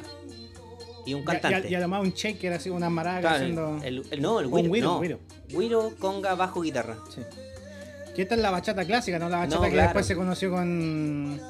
Con una aventura. Sí, po. Pero. es una sí. versión nueva. Pero este es un estilo de folclore muy antiguo. Sí, pues la, la, la Sí, verdadera bachata. Centroamérica, claro, Centroamérica. Claro. Entonces. Tú- tú, eh, claro, dijimos esto porque en el fondo el mensaje que querías darle a, a la gente que hoy esta vez. No, los que están, los que están tocando guitarra, los que están tocando instrumentos, eh, ojalá que toquen todos los estilos de música que puedan, po. los que están interesados en la música. ¿Cachai? Los que están dedicando. No, no se encierren, si tocan metal y bien, no se queden con eso. po. Si pueden tocar eh, folclore, o si pueden tocar cumbia, o si pueden tocar funk, o si Bachata. pueden tocar jazz, bachata, merengue. Atrévanse y así se puede evolucionar. Oye, Ese es un buen tú, tú, mensaje. tú ibas a hacer un desafío incluso. No, brígido. ¿Cuál es el desafío que tenéis pensado? No, no. Ojalá, mira, lo- los que les gusta el rock, el metal, ojalá que puedan sacar esta canción. Que saquen la entrada. Y que nos En guitarra limpia, ¿no? En guitarra limpia. Sí, pues guitarra limpia, Sí, ¿cierto? po, sin distorsión. po. Sí, po. y, y que nos manden el video ahí al, al Instagram de Rocky Sí. Piscola. Después te lo mandamos a ti. Buena, porque buena. no tenés Buena. redes sociales, No tengo pero redes sociales, weón. Pero manda el video. es el desafío del chispa. El desafío Ha- del hashtag chispa. desafío del chispa. Brutal, ¿o no? Aquí hay barrido, aquí hay. hay Sí, po, sí, hay- hay, harta, hay harta técnica. Oye, Claro, Esa onda. A tocarla en vivo. Bueno, pero. el live, el live y toda esa wea. A la terraza Sunset. Terraza Sunset. sí, bueno, es que, es que tiene una terraza así, Ah, verdad. Sí, pues si donde vive tiene un- una terraza para pa. Mortal. Entonces, Nada, por la Eh. invitación a todos los cabros que les gusta la música, que quieren tocar, toquen de todos los estilos posibles, weón. Todo lo que puedan. Tú como un metalero consagrado, por así decirlo. No, no, no. No, pero dentro- faltarle respeto a los No, verdaderos metaleros. pe- Pero dentro del ámbito local, tú, tú soy No. Llevo tiempo tocando el estilo, sí, pues, Sí, pero Sí, pues. eres, eres de los de los referentes, por así decirlo. Bueno, sí, así, bacán. pues. Sí, entonces, claro, pero tú también, más allá de caras pintadas y sangre No, gelatinosa tocar y todo harta música, claro. también, Sí. también tocáis de esto, o sea, Todo, todo tipo de música. Acordeón, folclore, weón, quena, charango, todo lo que puedan. Todo lo que puedan. no. No, claro, weón. O sea, es como bacán tocar. Tocar bacán, pero con la familia, con los amigos, tocáis otro estilo de música, po. Igual se toca. Ojalá lo la mayor cantidad de estilos posible, weón. Uno a veces subestima los estilos de música porque cree que es popular o porque es de un lugar, cierto lugar que no te parece.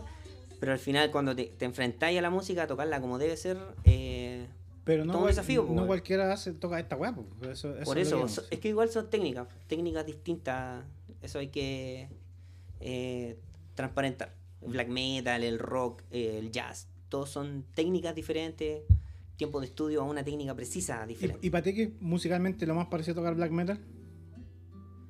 Eh, Mira, el, yo creo menos que como similar, no, en el caso de la guitarra totalmente al funk, recién estábamos hablando de eso. Es similar porque tienes que, eh, pero es como parte del estilo, porque eh, por una parte tienes que estar relajado, pero el black metal como al ser una música así agresiva, fuerte, es como un poco estar relajado, pero también dándole fuerte a las cuerdas, weón. Tenés que es, es una mezcla de, de los dos, estar relajado, pero al mismo tiempo Relajado, Fuerte contra las cuerdas, sí, frente contra las cuerdas, sí.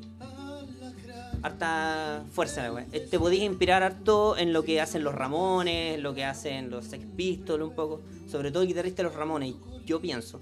Ese es un, ese es un weón que le da. ¿Tú cachai que Sid Vicious, el bajista de. De. Sex Pistols, no tocaba bajo? Igual estaba tan cosido los shows y todo ese weá que finalmente tenían un buen atrás del escenario tocando, pues igual no lo desenchufaban. Ah, mira, yo no cachaba, weón. Más, más he cachado la historia de los Ramones, sí, pero no de los. Hay, hay, hay un. hay un. Hay un. Hay una película que de hecho sale Gary Goldman, hace a Sid Vicious, pues. Mm, sí, cacho. Y ahí La- muestra, pero no, pero ahí- no lo he visto. ahí muestran parte de eso incluso. Que todo esto Gary Oldman, weón, es... Un actorazo, todos siempre lo, reconocen porque finalmente ganó el Oscar con The Darkest Hour. Pero hay muchos jóvenes que no se han dado cuenta, y de hecho incluye ahí al Martín, mi cuñado y amigo de muchos años, que nunca había cachado que Gary Oldman es Sirius Black en Harry Potter. Porque sale buen pelo largo y sale así con barba y no parece él, pues. No, parece otro weón, pues. Y como dije, no, pues sí, eh, alguien preguntó una vez quién era Gary Goldman y como dio un ejemplo y, y dije, Sirius Black. Y como que este weón quedó para la cagada me miró, ¿cómo? Pero si weón, si Sirius Black, pues, weón. Que,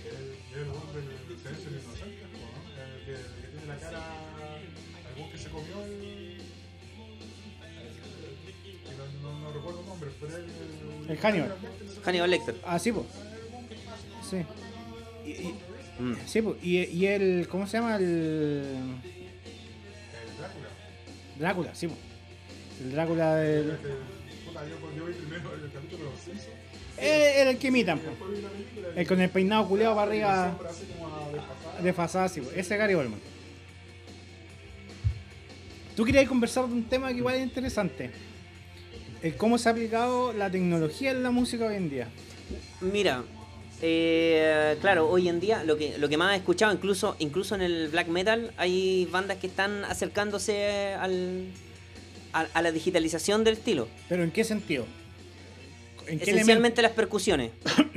Harto parte de eso. Las baterías están... Ah, sí, pero, pero es que eso lo- el black metal lo viene haciendo hace rato, que es lo que se llama la- los instrumentos triggereados. El trigger es como un sensor, por así decirlo, que cuando recibe un golpe de caja, eh, lo, lo capta el computador y después lo que hace, después lo- no, no, no es normalizarlo, porque al normalizar lo que la normalización para la gente que no entienda es que tú tienes una frecuencia, no sé, pues, muy fuerte y otra más suave, más fuerte, más suave.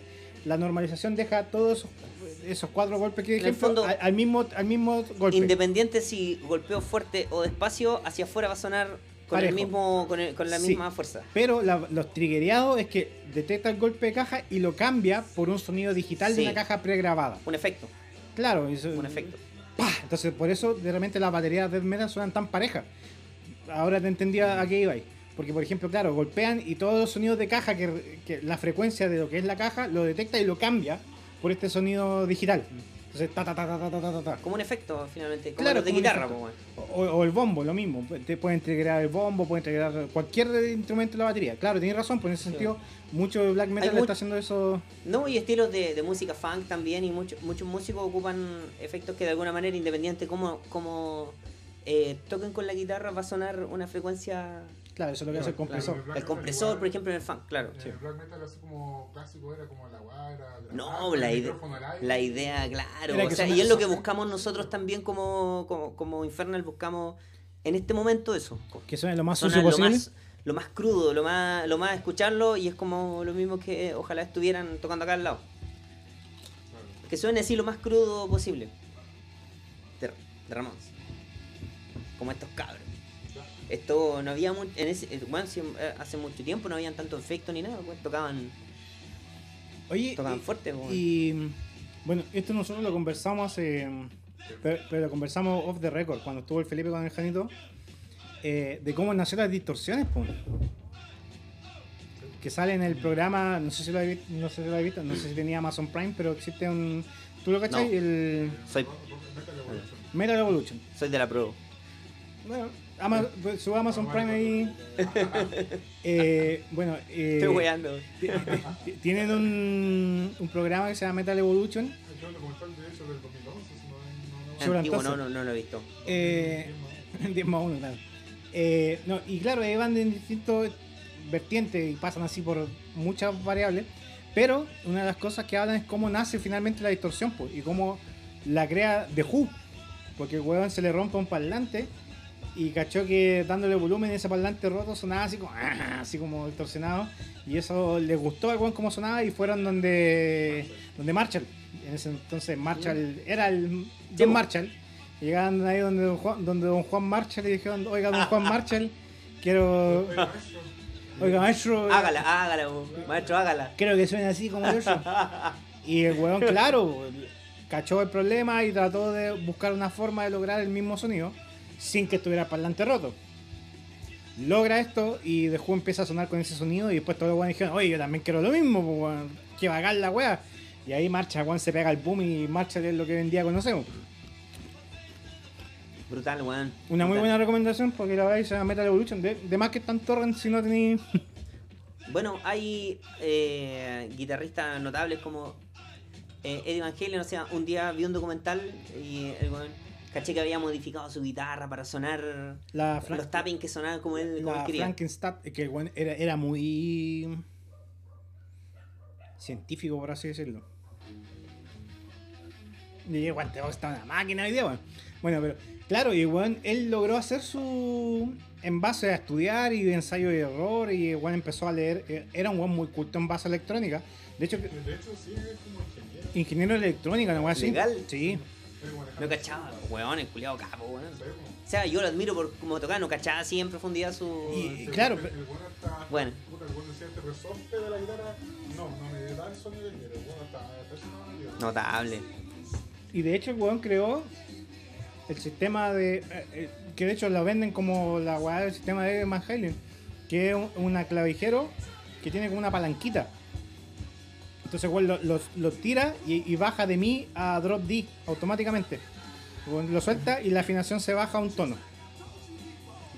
¿Cachai? Entonces weón lo hace así y weón, cuando quiere volver normal vuelve a la weá a posición y vuelve a mí. Sin desafinarse.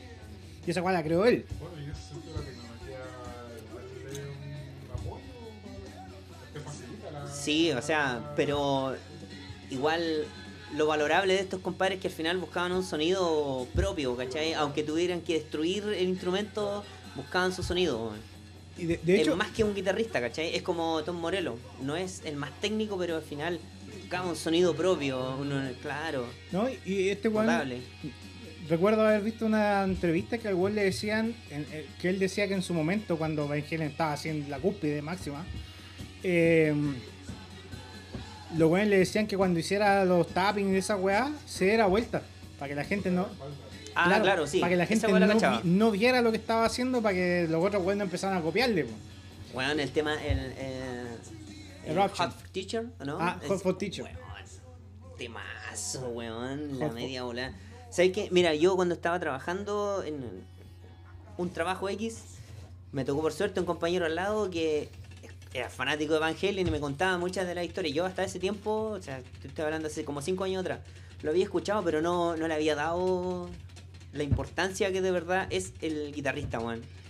Bueno, influyente para muchas generaciones, muchos metaleros revoluc- también. revolucionó un Sí, totalmente. Buscaba su sonido, aunque tuviera que destruir el instrumento. Totalmente. Y, y- y que de hecho, si, si bien, si bien al weón- Pedazo de guitarrista, eh, eh, hay, hay an- eh, siempre ha estado como la discusión de quién creó el tapping y hay weones que dicen, no, es que hay un italiano con un video de no, sé no, es cuándo. que hay, no, pero el tapping igual es una técnica de la guitarra clásica muy Sí, antiguo, Pero- harto años, pero es que él la llevó a la, a la- a un siguiente nivel. nivel- claro, o sea, con, con la electrónica, así, antes los instrumentos no, Yo había leído que hasta el jazz tocaban así nomás, pues, weón. El tapping en la guitarra del flamenco. Que no podía hacerlo en guitarra eléctrica. notable. Mira, yo una vez vi, un- vi un documental del, del, del acordeón. Que, bueno, el documental decía que finalmente los acordeones habían llegado a Colombia eh, por un accidente de un barco. Es lo que dice la historia que yo vi. eh, llegaron los acordeones prácticamente del mar a los, a, a los colombianos.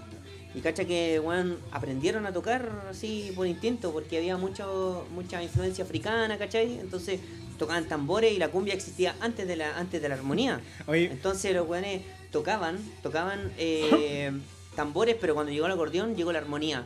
Entonces Tenía eh, el ritmo, pero tenía, ahora falta, ahora está el tono, ¿cachai? Está, está la armonía. Entonces, ¿cachai? Que después los weones, en, en una, después con el tiempo, en el documental decía que cuando después, eh, en un momento mandaron una grabación de un colombiano a Alemania, de donde habían llegado esos acordeones. Y los alemanes decían, es imposible, decían. No, no. Llegó la grabación, los Honor, claro, y, y llegó, a- llegó a, a estos mismos estudiosos de- del acordeón y decían, no, esto es imposible. Y era porque era de verdad lo que estaba pasando. bueno, Oye, esta pero- programada, decían, ni cagando. Yo, Ni cagando. yo lo que quiero rescatar del acordeón, weón, es que el, el acordeón es como un. El acordeón es, es weón. Son tres weas totalmente distintas, pues, weón. Es, es- prácticamente es una gaita con un piano y una máquina de escribir, pues, weón. Sí. Al mismo tiempo. Es pesado, es pesado el acordeón No, pero como instrumento. es que es brígido porque tenéis que hacer, por un lado, el movimiento de gaita de abrirlo y cerrarlo. Por otro lado, tienes el piano. Bueno, mi mamá toca acordeón, yo por eso dimensiono la weá que es, po. Y al otro lado, esos botoncitos que uno ve en el acordeón son los bajos. Y esa weá literalmente es una máquina de escribir. ¿Por qué? Porque tiene cierto espacio donde tiene el puntito, en vez de ser redondo, es como cóncavo. Entonces tú ahí te ubicas y es como cuando en el teclado tienes las letras una un punto. una rayita, una- una rayita para guiarte. Y en base a eso tú tocas los bajos. ¿Cachai? Claro, ¿cachai en qué no te estáis? Claro. Porque tú cuando estáis tocando acordeón, en la, en la mano izquierda no la ves. Mm. Estáis tocando así al tacto solamente. Entonces hay ciertos botones de la mano izquierda que están hundidos. Entonces, con ese tacto, tú realmente sabes si estás tocando la nota que Por eso te digo, es, es es una referencia. es una máquina es escribir, como, po. es como en la guitarra, están arriba los puntos que Sí, te dicen si estás en el lado, en el sí. Pero en este caso es como una máquina de escribir porque Ya. tenía una hueá una hueá por tacto, tú no Ya, la pero esa es una parte, porque la- en el otro lado tú tienes Tenía un, un teclado. piano, un piano, teclado, claro. claro. Y sobre el teclado hay, dependiendo del tamaño del acordeón, Sí, pues pueden haber, pueden, haber muchos efectos, si quisiéramos llamarlo así. Hacen sonar tres o cuatro lengüetas dentro del acordeón. Entonces, tú tocas uno de esos botones y el acordeón suena distinto. La misma nota, pero otro timbre. Pueden ser dos sonidos, tres o uno solo. Y, o sea, estáis haciendo todas esas cosas en tu cabeza mientras estáis tocando. Hay partes que suenan limpias, por decirlo así, y otras que suenan con dos o tres lengüetas. Hay weones que se maravillan de un weón que toca teclado y Es batería, pero peludo. un el acordeón es súper peludo. No, pero todos los instrumentos son difíciles. No, sí, sí. sí. El- no, pero, pero Hay sí. muchos instrumentos difíciles. Sí, pero esa es la dificultad que tiene el El acordeón. Y más encima para hacerlo sonar tenéis que. Cacha. El- el- ese, Nosotros te, notable, te- te hemos, men- weón. te hemos mencionado acá, caleta de veces que ha sonado este tema acá, weón. Janito, weón, recuerda así como hasta el- como si lo estuviera viviendo cada vez que escucha esta canción, ¿se acuerda de vos, weón? Notable, weón. Y de Juan del Burro. Y de Juan del Burro, claro, se acuerda de los dos. No, de Juan del Burro, sí. No, de Oro Verde. Es de oro verde, tienes razón. Oro Verde, no. Juan del burro. No, pues esa weá no era de Sucupira. No, pues esta es de oro verde. Del jinete enmascarado. Ay, jinete enmascarado. No, y esa weá, pero me, dejaron para la cagada. Sí, pero no, no- y esta weá la tocamos en la playa muy cosida una vez, weón. Y más encima, weón, no sé en qué volada yo te sigo el juego, weón. Así, Weyando nomás. weando po, y tocando esta. Weón, Muy yo, buena, yo me acuerdo que dejamos la cagada porque weón con acordeón. Típico en el hoyo, ya un weón con guitarra, pero era un weón con acordeón y otro con guitarra tocando esta weá. Oye, pero el tema del acordeón, yo de verdad, mira, to- toda esta weá de tocar partió por mi viejo que me regaló un acordeón. Pero yo no tenía ni interés en el tema, pues, weón. O sea, todo partió porque él eh, nos regaló un acordeón porque su papá tocaba acordeón. Entonces, tenéis que aprender, weón, tenéis que aprender. Y nosotros, como estábamos en la escuela de música, dijo: Estos cabros están en esto, eh. No era el acordeón, él, nos, nos compró uno y, y lo trajo. Porque el acordeón de mi abuelo, en parte estaba malo y por otra parte lo tenía mi abuelita y con mucho cariño. Pues no, era como una especie de tesoro, claro. Entonces, mi viejo nos regaló un acordeón, pero yo, como estaba en el black metal y todo, lo- todo el tema, no, no lo pesqué ni cagando. Dije, no, no estoy ni ahí con el instrumento, era ranchera y toda esa huevo. Entonces era como ese, ese sinónimo Prejuicio. para mí, prejuicio. Entonces después pasó el tiempo y vi gente tocar acordeón. pues. Vi, vi gente en, un- en carretes X, al Lucho, por ejemplo, al Lucho de los Condenados, vi en carretes tocar y dije, no, weón. Esta weá sí, po, y yo tenía uno en mi casa, y no, no lo sabía tocar. Entonces después, en una oportunidad me junté con el Lucho, en donde trabaja, en, en ahí en calle Coquimbo. Con- en ese tiempo por lo menos tenía una florería, o sea, como un vivero. Oye, después te va a pedir el dato Y porque. después ahí aprendí. Ahí aprendí. O sea, fui para allá y weón, me enseñó las notas y todo. y Después práctica, práctica, práctica. Pero el instrumento es bacán, weón. te va a pedir el dato porque yo ando buscando a alguien No que arregle acordeones, weón, para arreglar el de mi mamá. Mi mamá está medio malo. El Alexis, Alexis de acá. O sea, estoy haciendo promoción a los cabros, pero Ah, ah, Alexis de acá de, de aquí del Ángel Calameño, el Alexis es notable con, con el... Ah, con el tema del yo- necesito a alguien que trabajo me- así me- en me- arreglos de acordeón, bacán. con eso.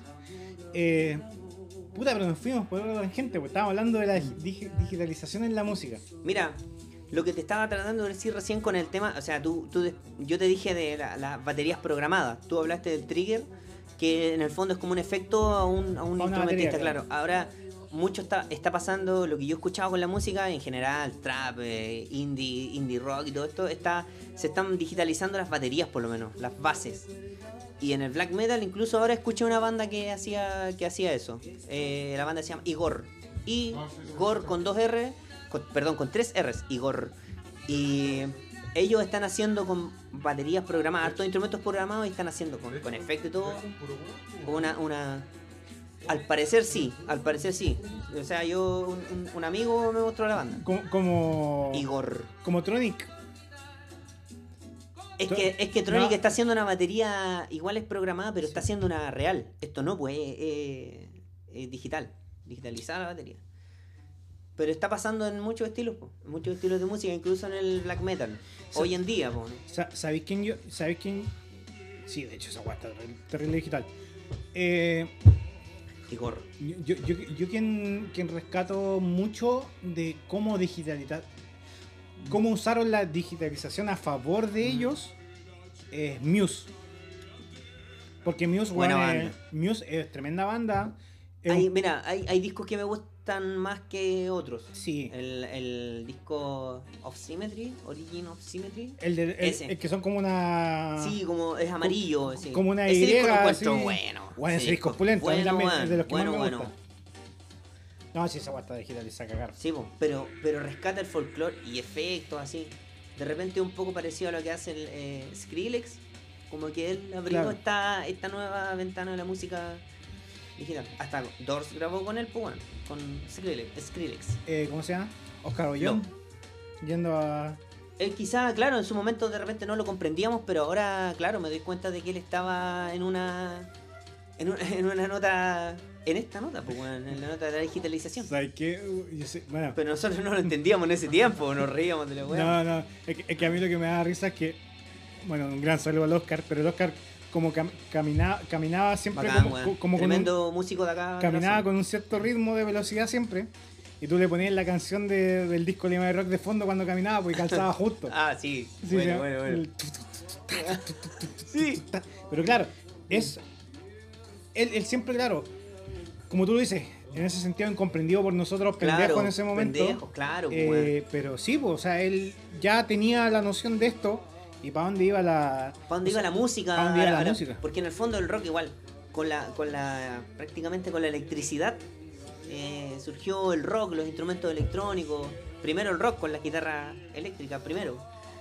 Y hoy en día, o sea, la música es, es- es un lenguaje que al final se adapta en parte a las tecnologías que ofrecen, que ofrece la- la- el, el conocimiento humano finalmente. Electricidad, ahora electrónica.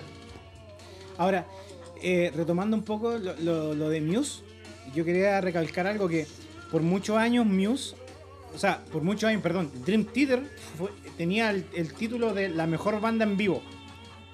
Y que le qui- quienes le quitaron el podio fue Muse, cuando sacaron el, ese DVD que están con las antenas parabólicas, esa weá. Sí. Que es un conciertazo y tú van a escuchar a los tres weones y weón, estos weones no suenan como un trío. así. Ni cagando, son muy completos. Y claro, ellos juegan mucho con la digitalización. Incluso el guitarrista que tiene la guitarra, la guitarra culiada con el pad. eh, No sé si la caché, que ti- tiene como una wea touch. Y el weón puede cambiar el efecto que está usando con la guitarra. O sea, el weón mueve la mano para un lado y se va al delay, mueve al otro lado, tiene distorsión. Deja una weá así como en el medio, tiene las dos weas. Eh, es una weá muy loca porque han sido una weá con luces, como bien estrambótica la weá. el compadre caché que tiene la, la, la música que él toca, o sea, las influencias que, que noto es el lo que es eh, Rage Against the Machine por el rock, por la energía de la Sí. banda, pero armónicamente él mismo lo ha reconocido que es eh, estudioso de un pianista ruso que se llama Sergei Rachmaninoff. A mí me recuerda mucho en ese sentido al Rasnov, el de Nine Inch Nails. En ese sentido como que Ya. muy de sonido, de cosas... Y claro, en ese sentido ellos usan la digitalización en en favor y yo encuentro que Mm. le sacan mucho provecho. Notable. ¿Cachai? Es que está recién partiendo, como en sí. La digitalización está ahora en casi toda nuestra vida y ahora está entrando en la música, desde antes probablemente. Está entrando. Entonces hay que darle más tiempo. Más adelante van a salir siempre nuevas cosas. Oye, lo que está sonando es ruso, ¿de dónde chucha es? No sé si es Igor. Sí. Igor, sí. Yo he escuchado algunas. Yo he escuchado algunas bandas, o sea, temas de él, no disco entero, pero sí canciones. Y es, es lo que me ocurre, sí. Se está entrando ya, al- incluso al black metal, la digitalización.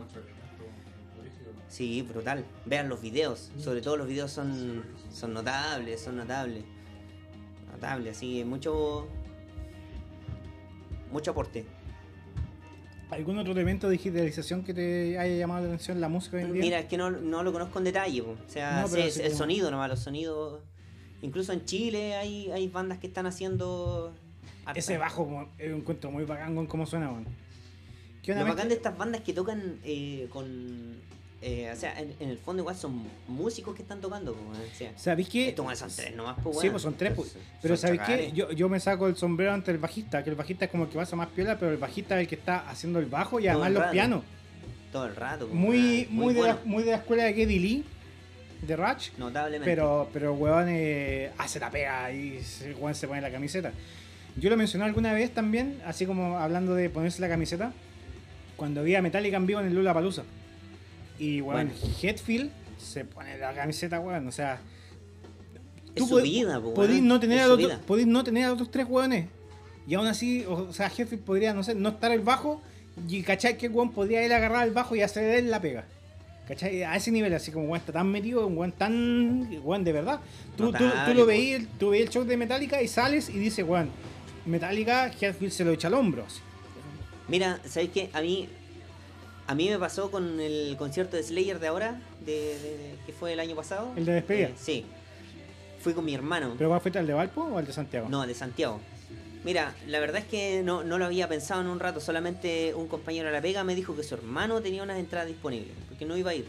Entonces, se las compré y fuimos, pero fuimos a galería. Pero lo, lo, notable para mí, por lo menos, fue ir con mi hermano, porque lo escuchábamos de muy pendejos, pues. Entonces, fuimos los dos, lo pasamos, weón, y vimos, en- tranquilamente vimos el show. Lo que te puedo decir que de lo que me impactó por lejos fue Kerry King de, de Slayer.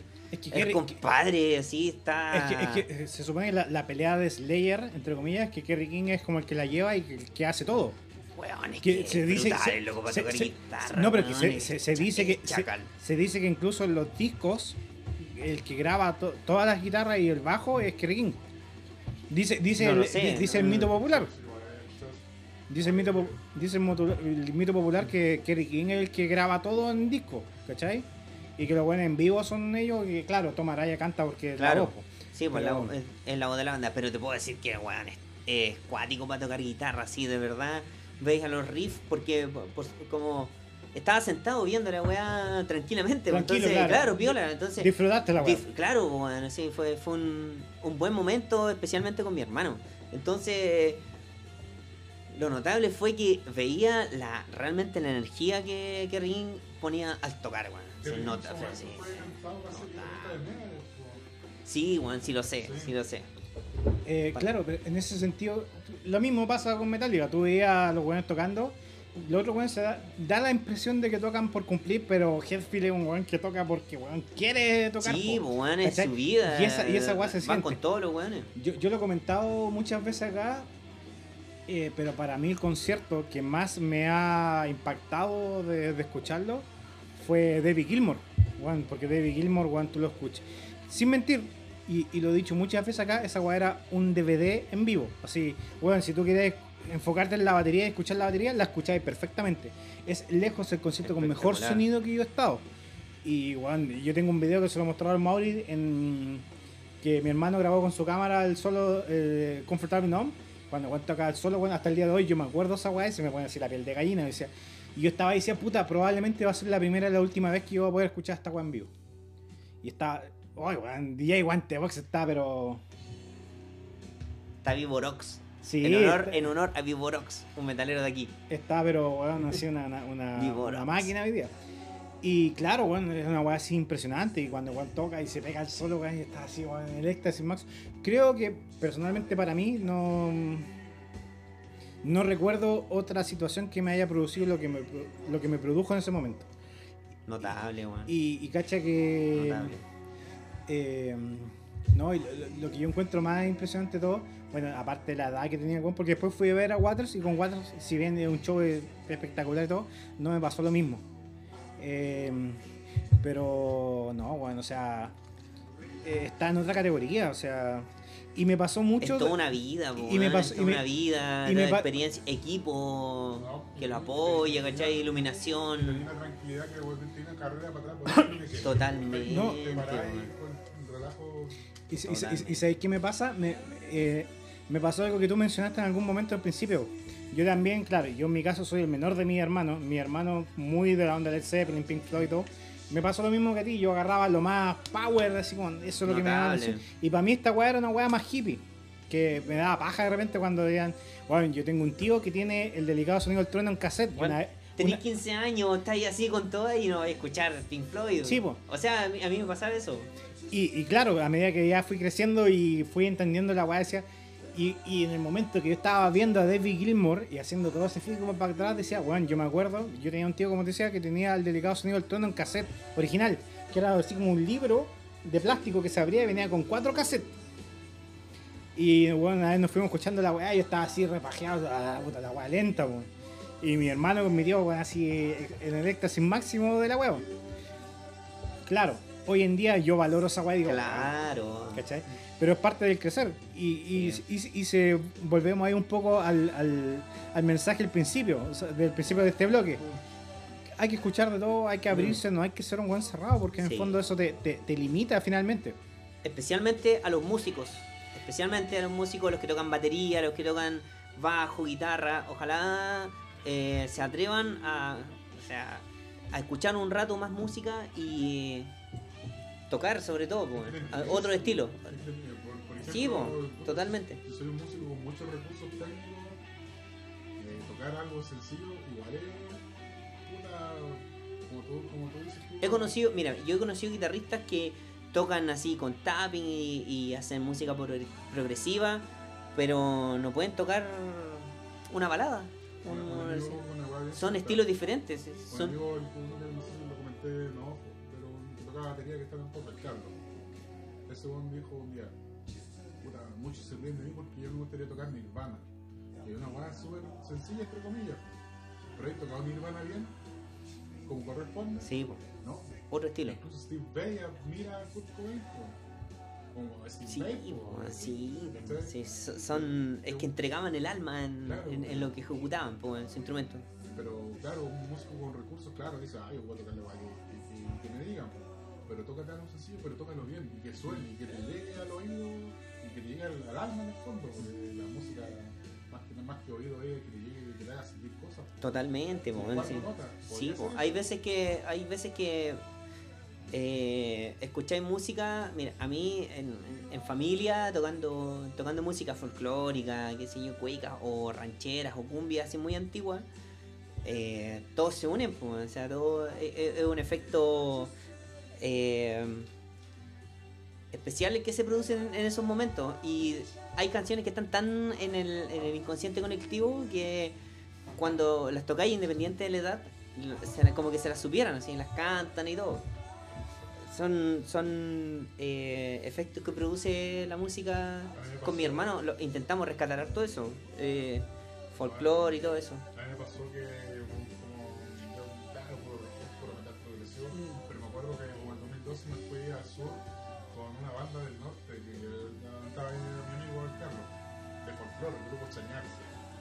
De gira al sur. Yo iba con como, como un buen invitado, hermano. Y ahí aprendí a tocar el po.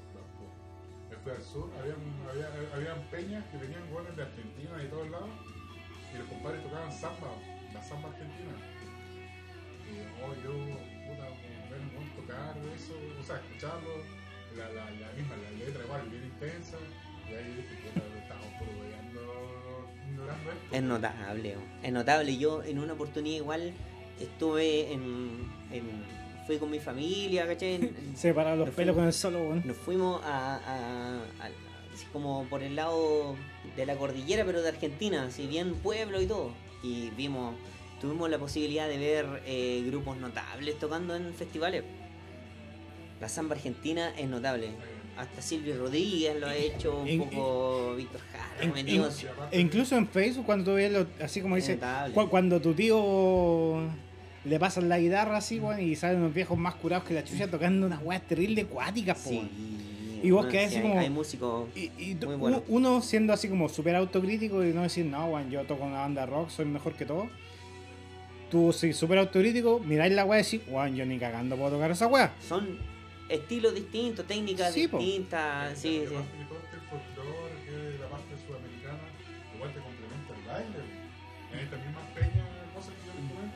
Habían, claro, estaban los músicos, pero tenían su grupo de baile. Estos compadres, estos gauchos, el gaucho argentino, eh, los, los compadres se vestían con los atuendos propios del, del- Cacha que mira, Bailaban era todo un complemento musical con escénico.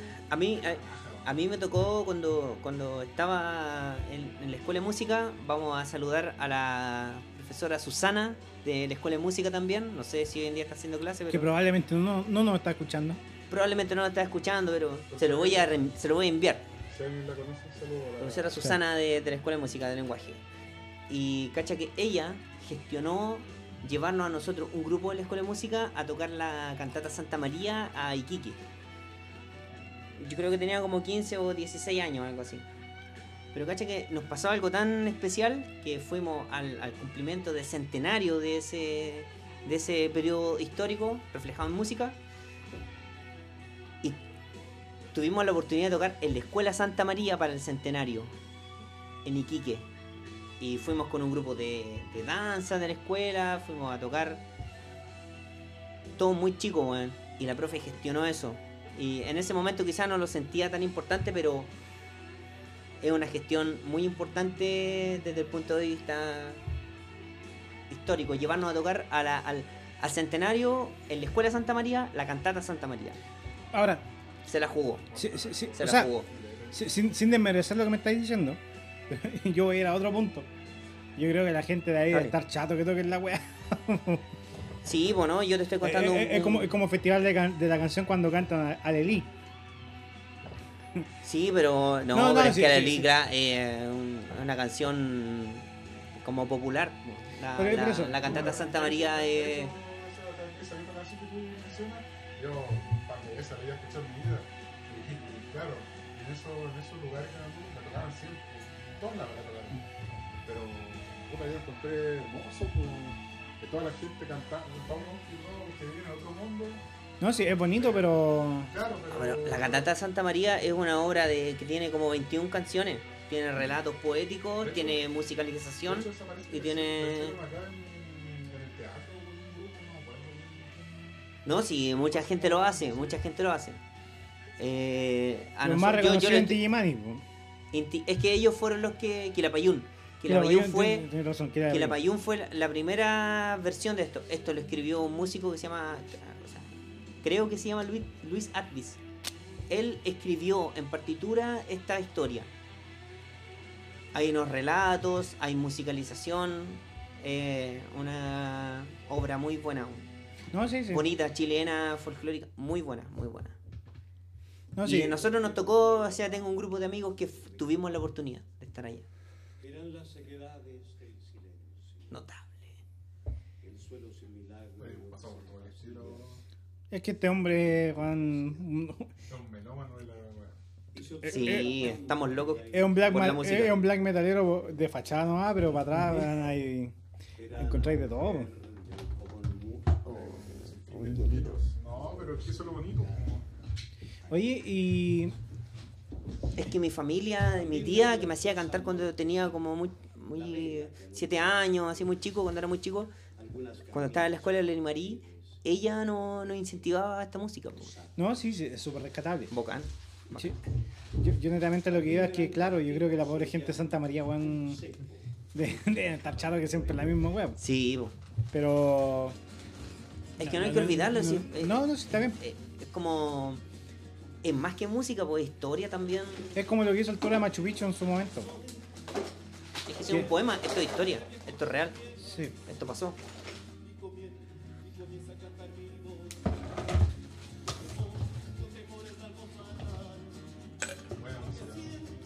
Oye, eh, ¿qué cosa estás escuchando ahora así nuevo que te llame la atención?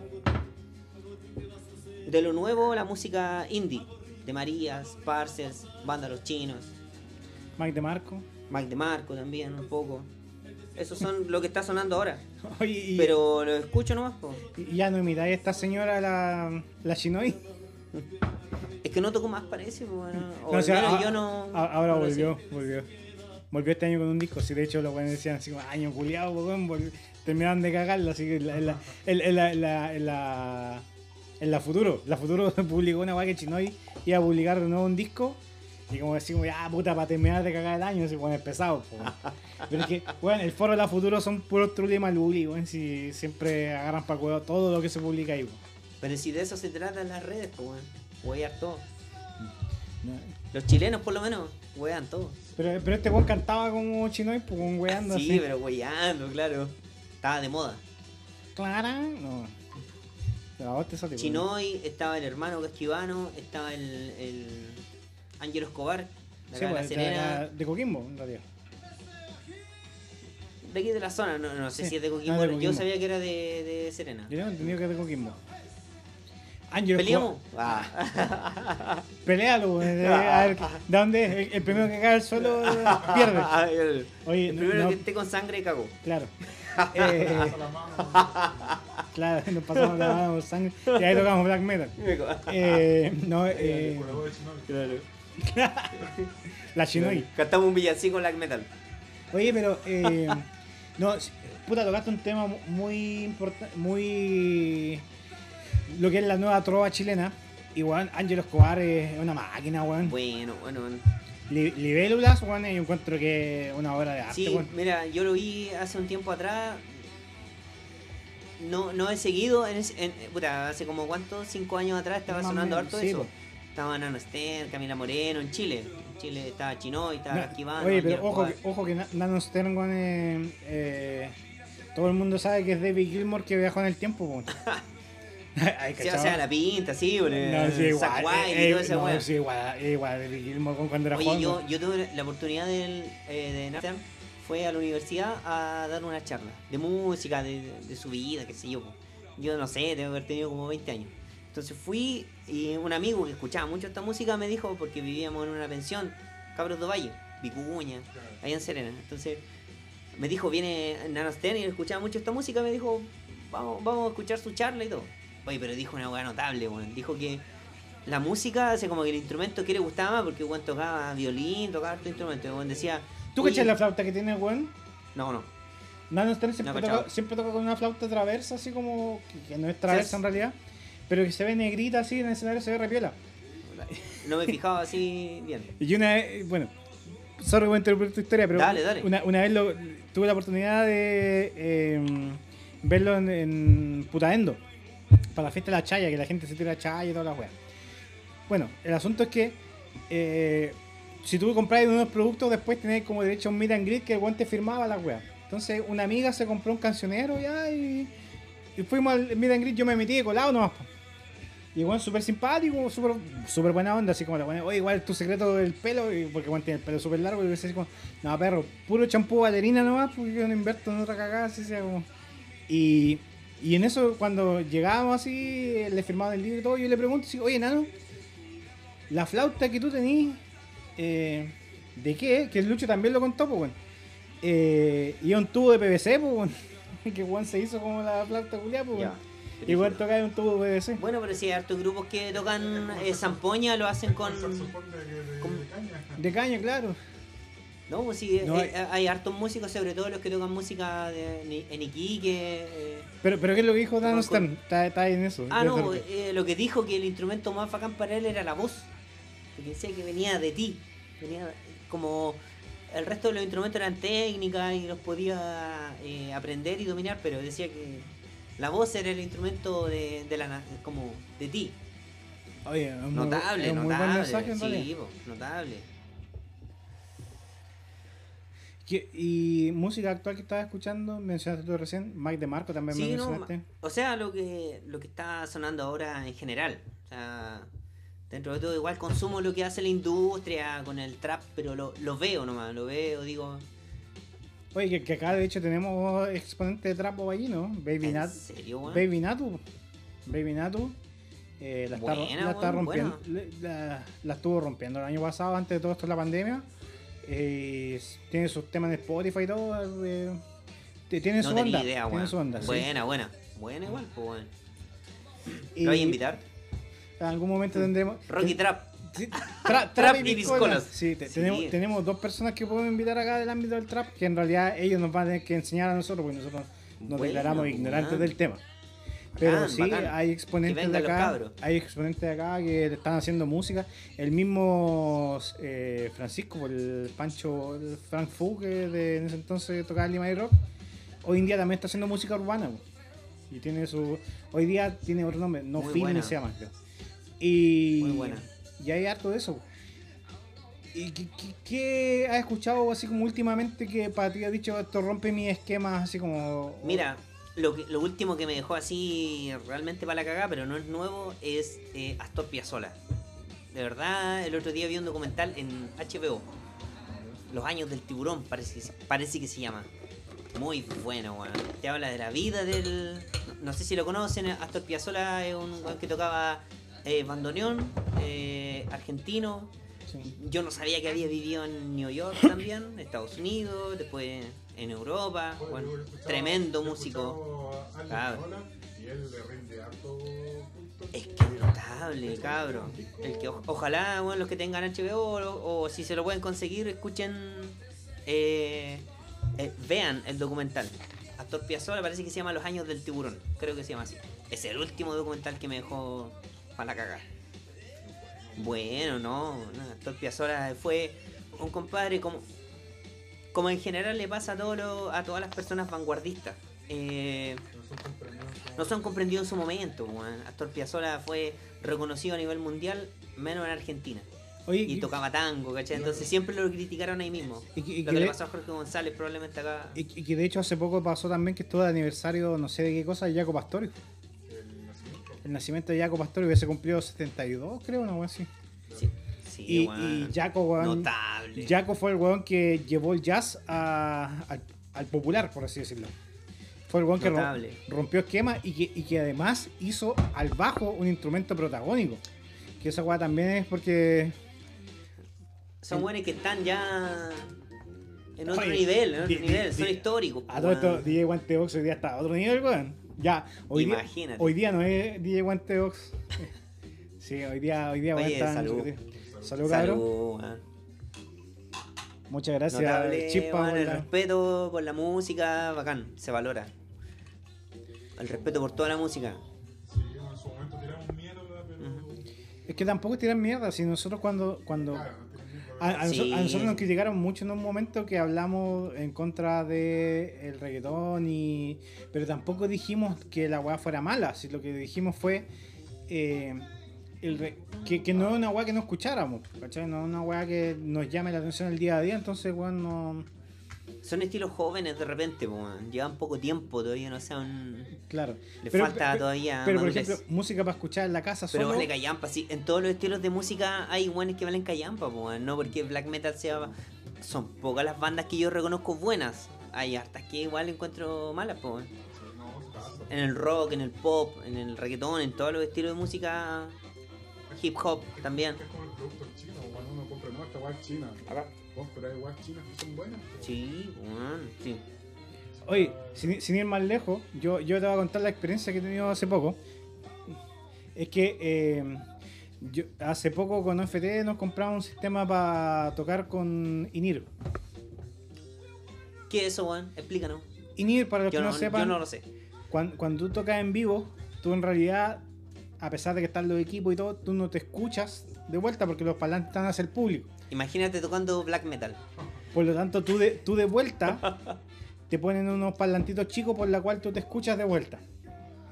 El INIR, Eso lo retorno. los retornos, claro. El INIR es un sistema en que tú te conectas a unos audífonos y tú escuchas eso por los audífonos. Lo que usa Luis Miguel. Entonces nosotros nos compramos el sistema, ya tenemos todo el sistema, tenemos el aparato Segunda temporada. y el audífono para escuchar, para poder tocar con el sistema, escucharnos nosotros nuestra propia mezcla en, el- los audífonos de cada uno. Eso incluye que los audífonos son hi-fi y son chinos los que compramos. Y bueno, me cambió la vida, o sea, yo debo ser sincero, he tenido audífonos muy bacanes dentro de mi vida y todo. Pero bueno, ahora que me puse estas weás que para acostumbrarme a la weá me puse a escuchar música y, doy las gracias a un amigo que me, weón, me prestó su cuenta de Tidal. Tidal es como un Spotify, pero la gracia que tiene es que tú puedes escuchar la música en alta definición. Así, de hecho, tiene una, una distintas categorías y la última categoría se llama Master, que es la mezcla master de la weá. Tú la escucháis directamente. Obviamente esa weá tienes que usar Wi-Fi porque ocupa más datos que la mierda. Porque una weá, onda, Sí, estoy hablando que una, una canción son 200 megas, 300 megas, ¿cachai? Pero bueno, ya me pasó esta weá y yo acá sí, weón, me puse el audífono y como el audífono tiene una definición tan grande, weón, me cambió el mundo. O sea, yo debo reconocer que es primera vez en mi vida que escucho un bombo así, que de verdad escucho el bombo así.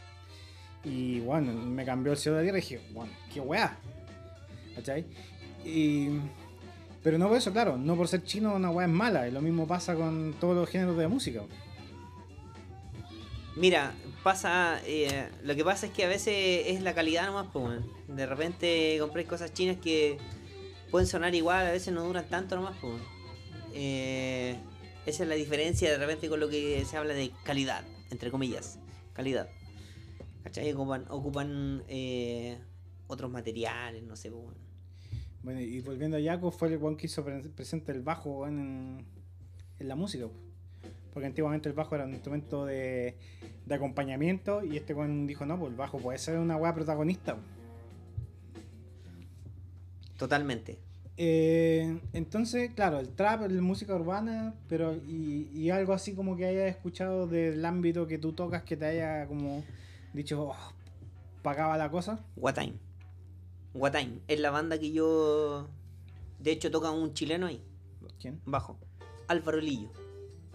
No sé si hoy en día está tocando, pero he visto muchos videos de que él por lo menos tocó bastantes años en Watain. Para los que no entiendan lo que estás mencionando, ¿cómo se escribe así? Watain, eh, W-A-T-I. A- Watain. N, Sí, Watain, sí. No como Wata con G. Claro. Sí. La que todos, la que todos tenemos en este momento. claro. Algunos más de sobra que otros. Tampoco. Eh, lo que- No, es como lo último que he escuchado bueno. Watain, eh, mira, estoy tocando en otra banda black metal que se llama Nergal. Saludos a Gustavo, que es el, el- el- prácticamente el líder de la banda. tení- te- Más oye, de 15 años tocando con ellos. Tení- o sea, o sea, eh, ellos, ellos. Tenéis que hacerle llegar esto después para que lo escuche. Sí, no, se los vamos a compartir.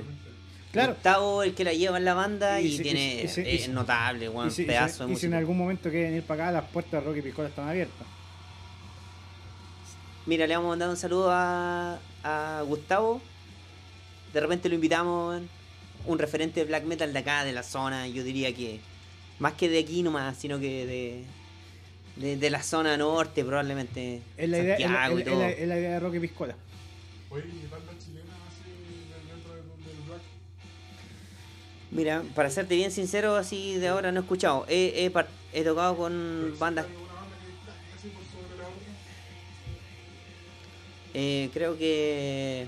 Mira, no sé si lo estoy pronunciando bien. Amoni- eh, Amonis Mortis. Amonus Mortis. Eh, son de Santiago. Y de acá de la zona, eh, el Edo.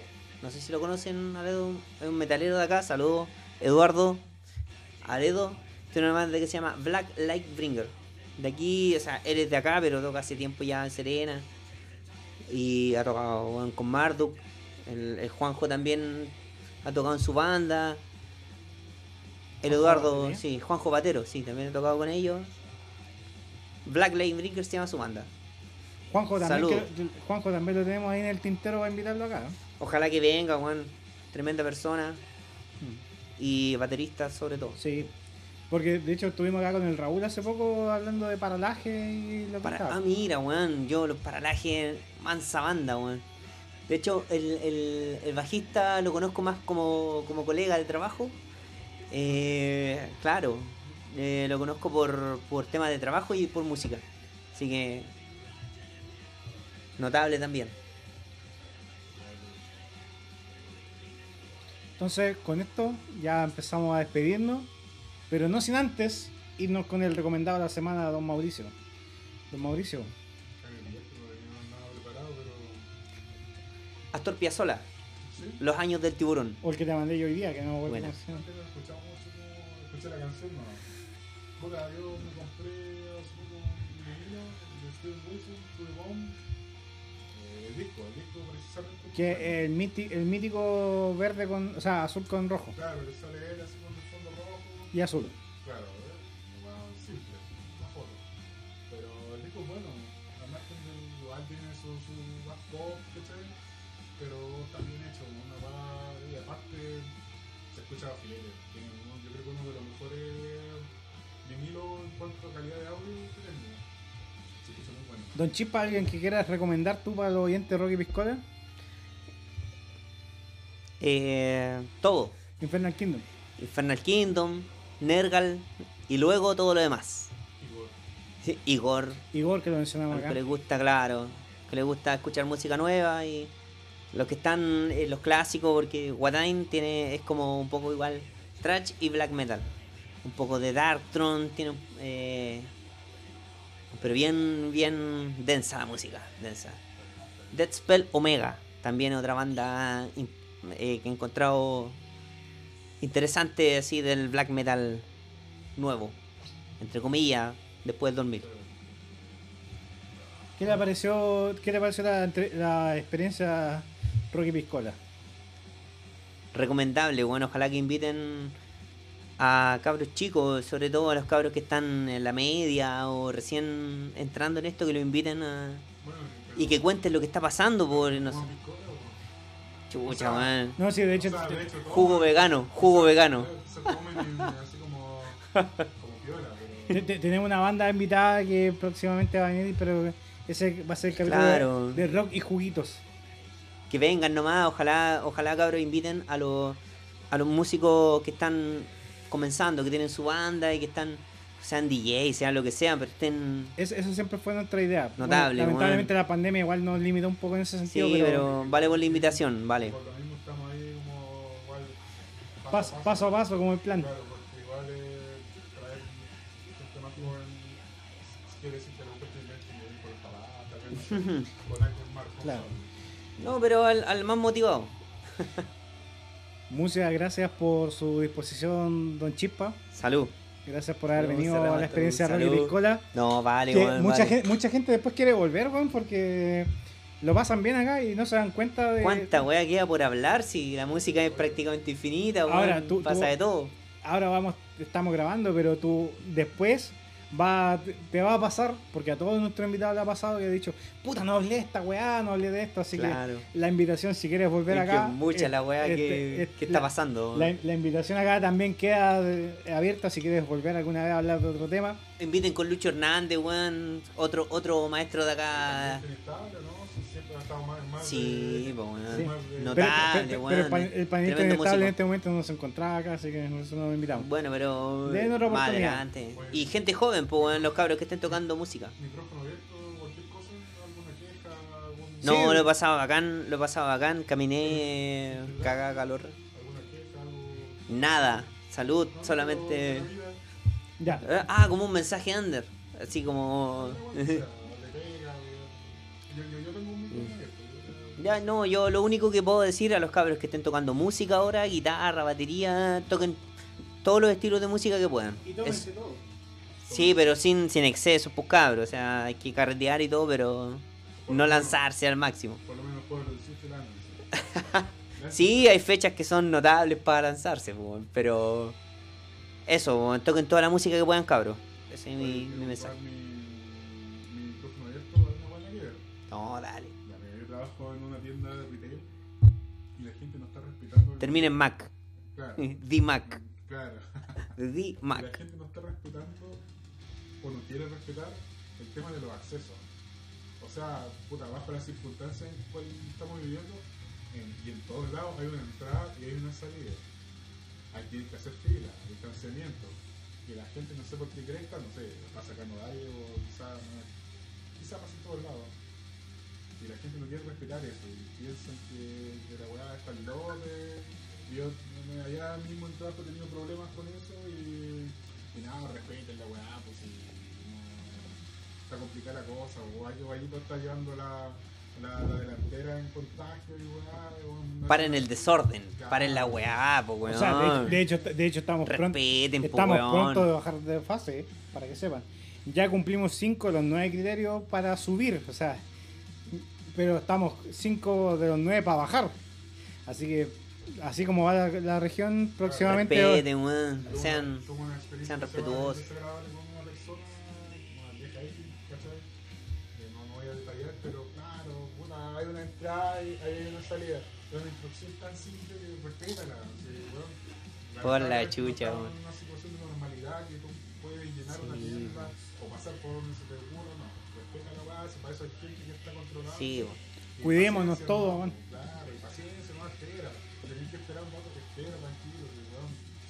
Vaya más temprano, no sé, pues, weón. Ahorra tiempo.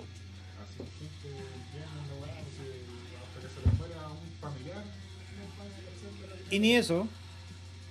Lamentablemente yo he visto casos de gente que se le ha muerto un familiar y así todo, ya tiran mierda para donde lo atendieron y después siguen la misma conducta que los dese- lo llevó a lo mismo.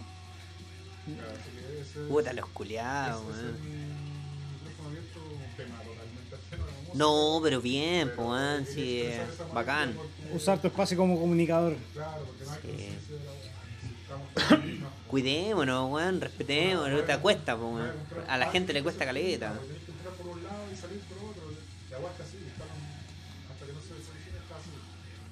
Entonces despedimos el capítulo de hoy. De la misma forma que lo presentamos. Mu- Muchas gracias a todos y recuerden que seguir nuestros al- al- apoyar nuestros auspiciadores porque nos, están apoyando a nosotros, perdón, pero es que estoy concentrado en hablar de esta forma. Reset the game. Apúrense, dense prisa, caballeros atenienses.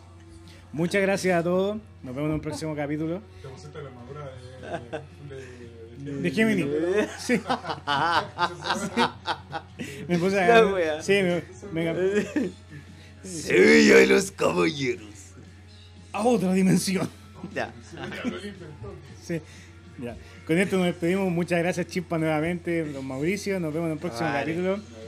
Que les vaya bien. Vale. Cuídense. Nos estaremos viendo. Chao, chao. Salud.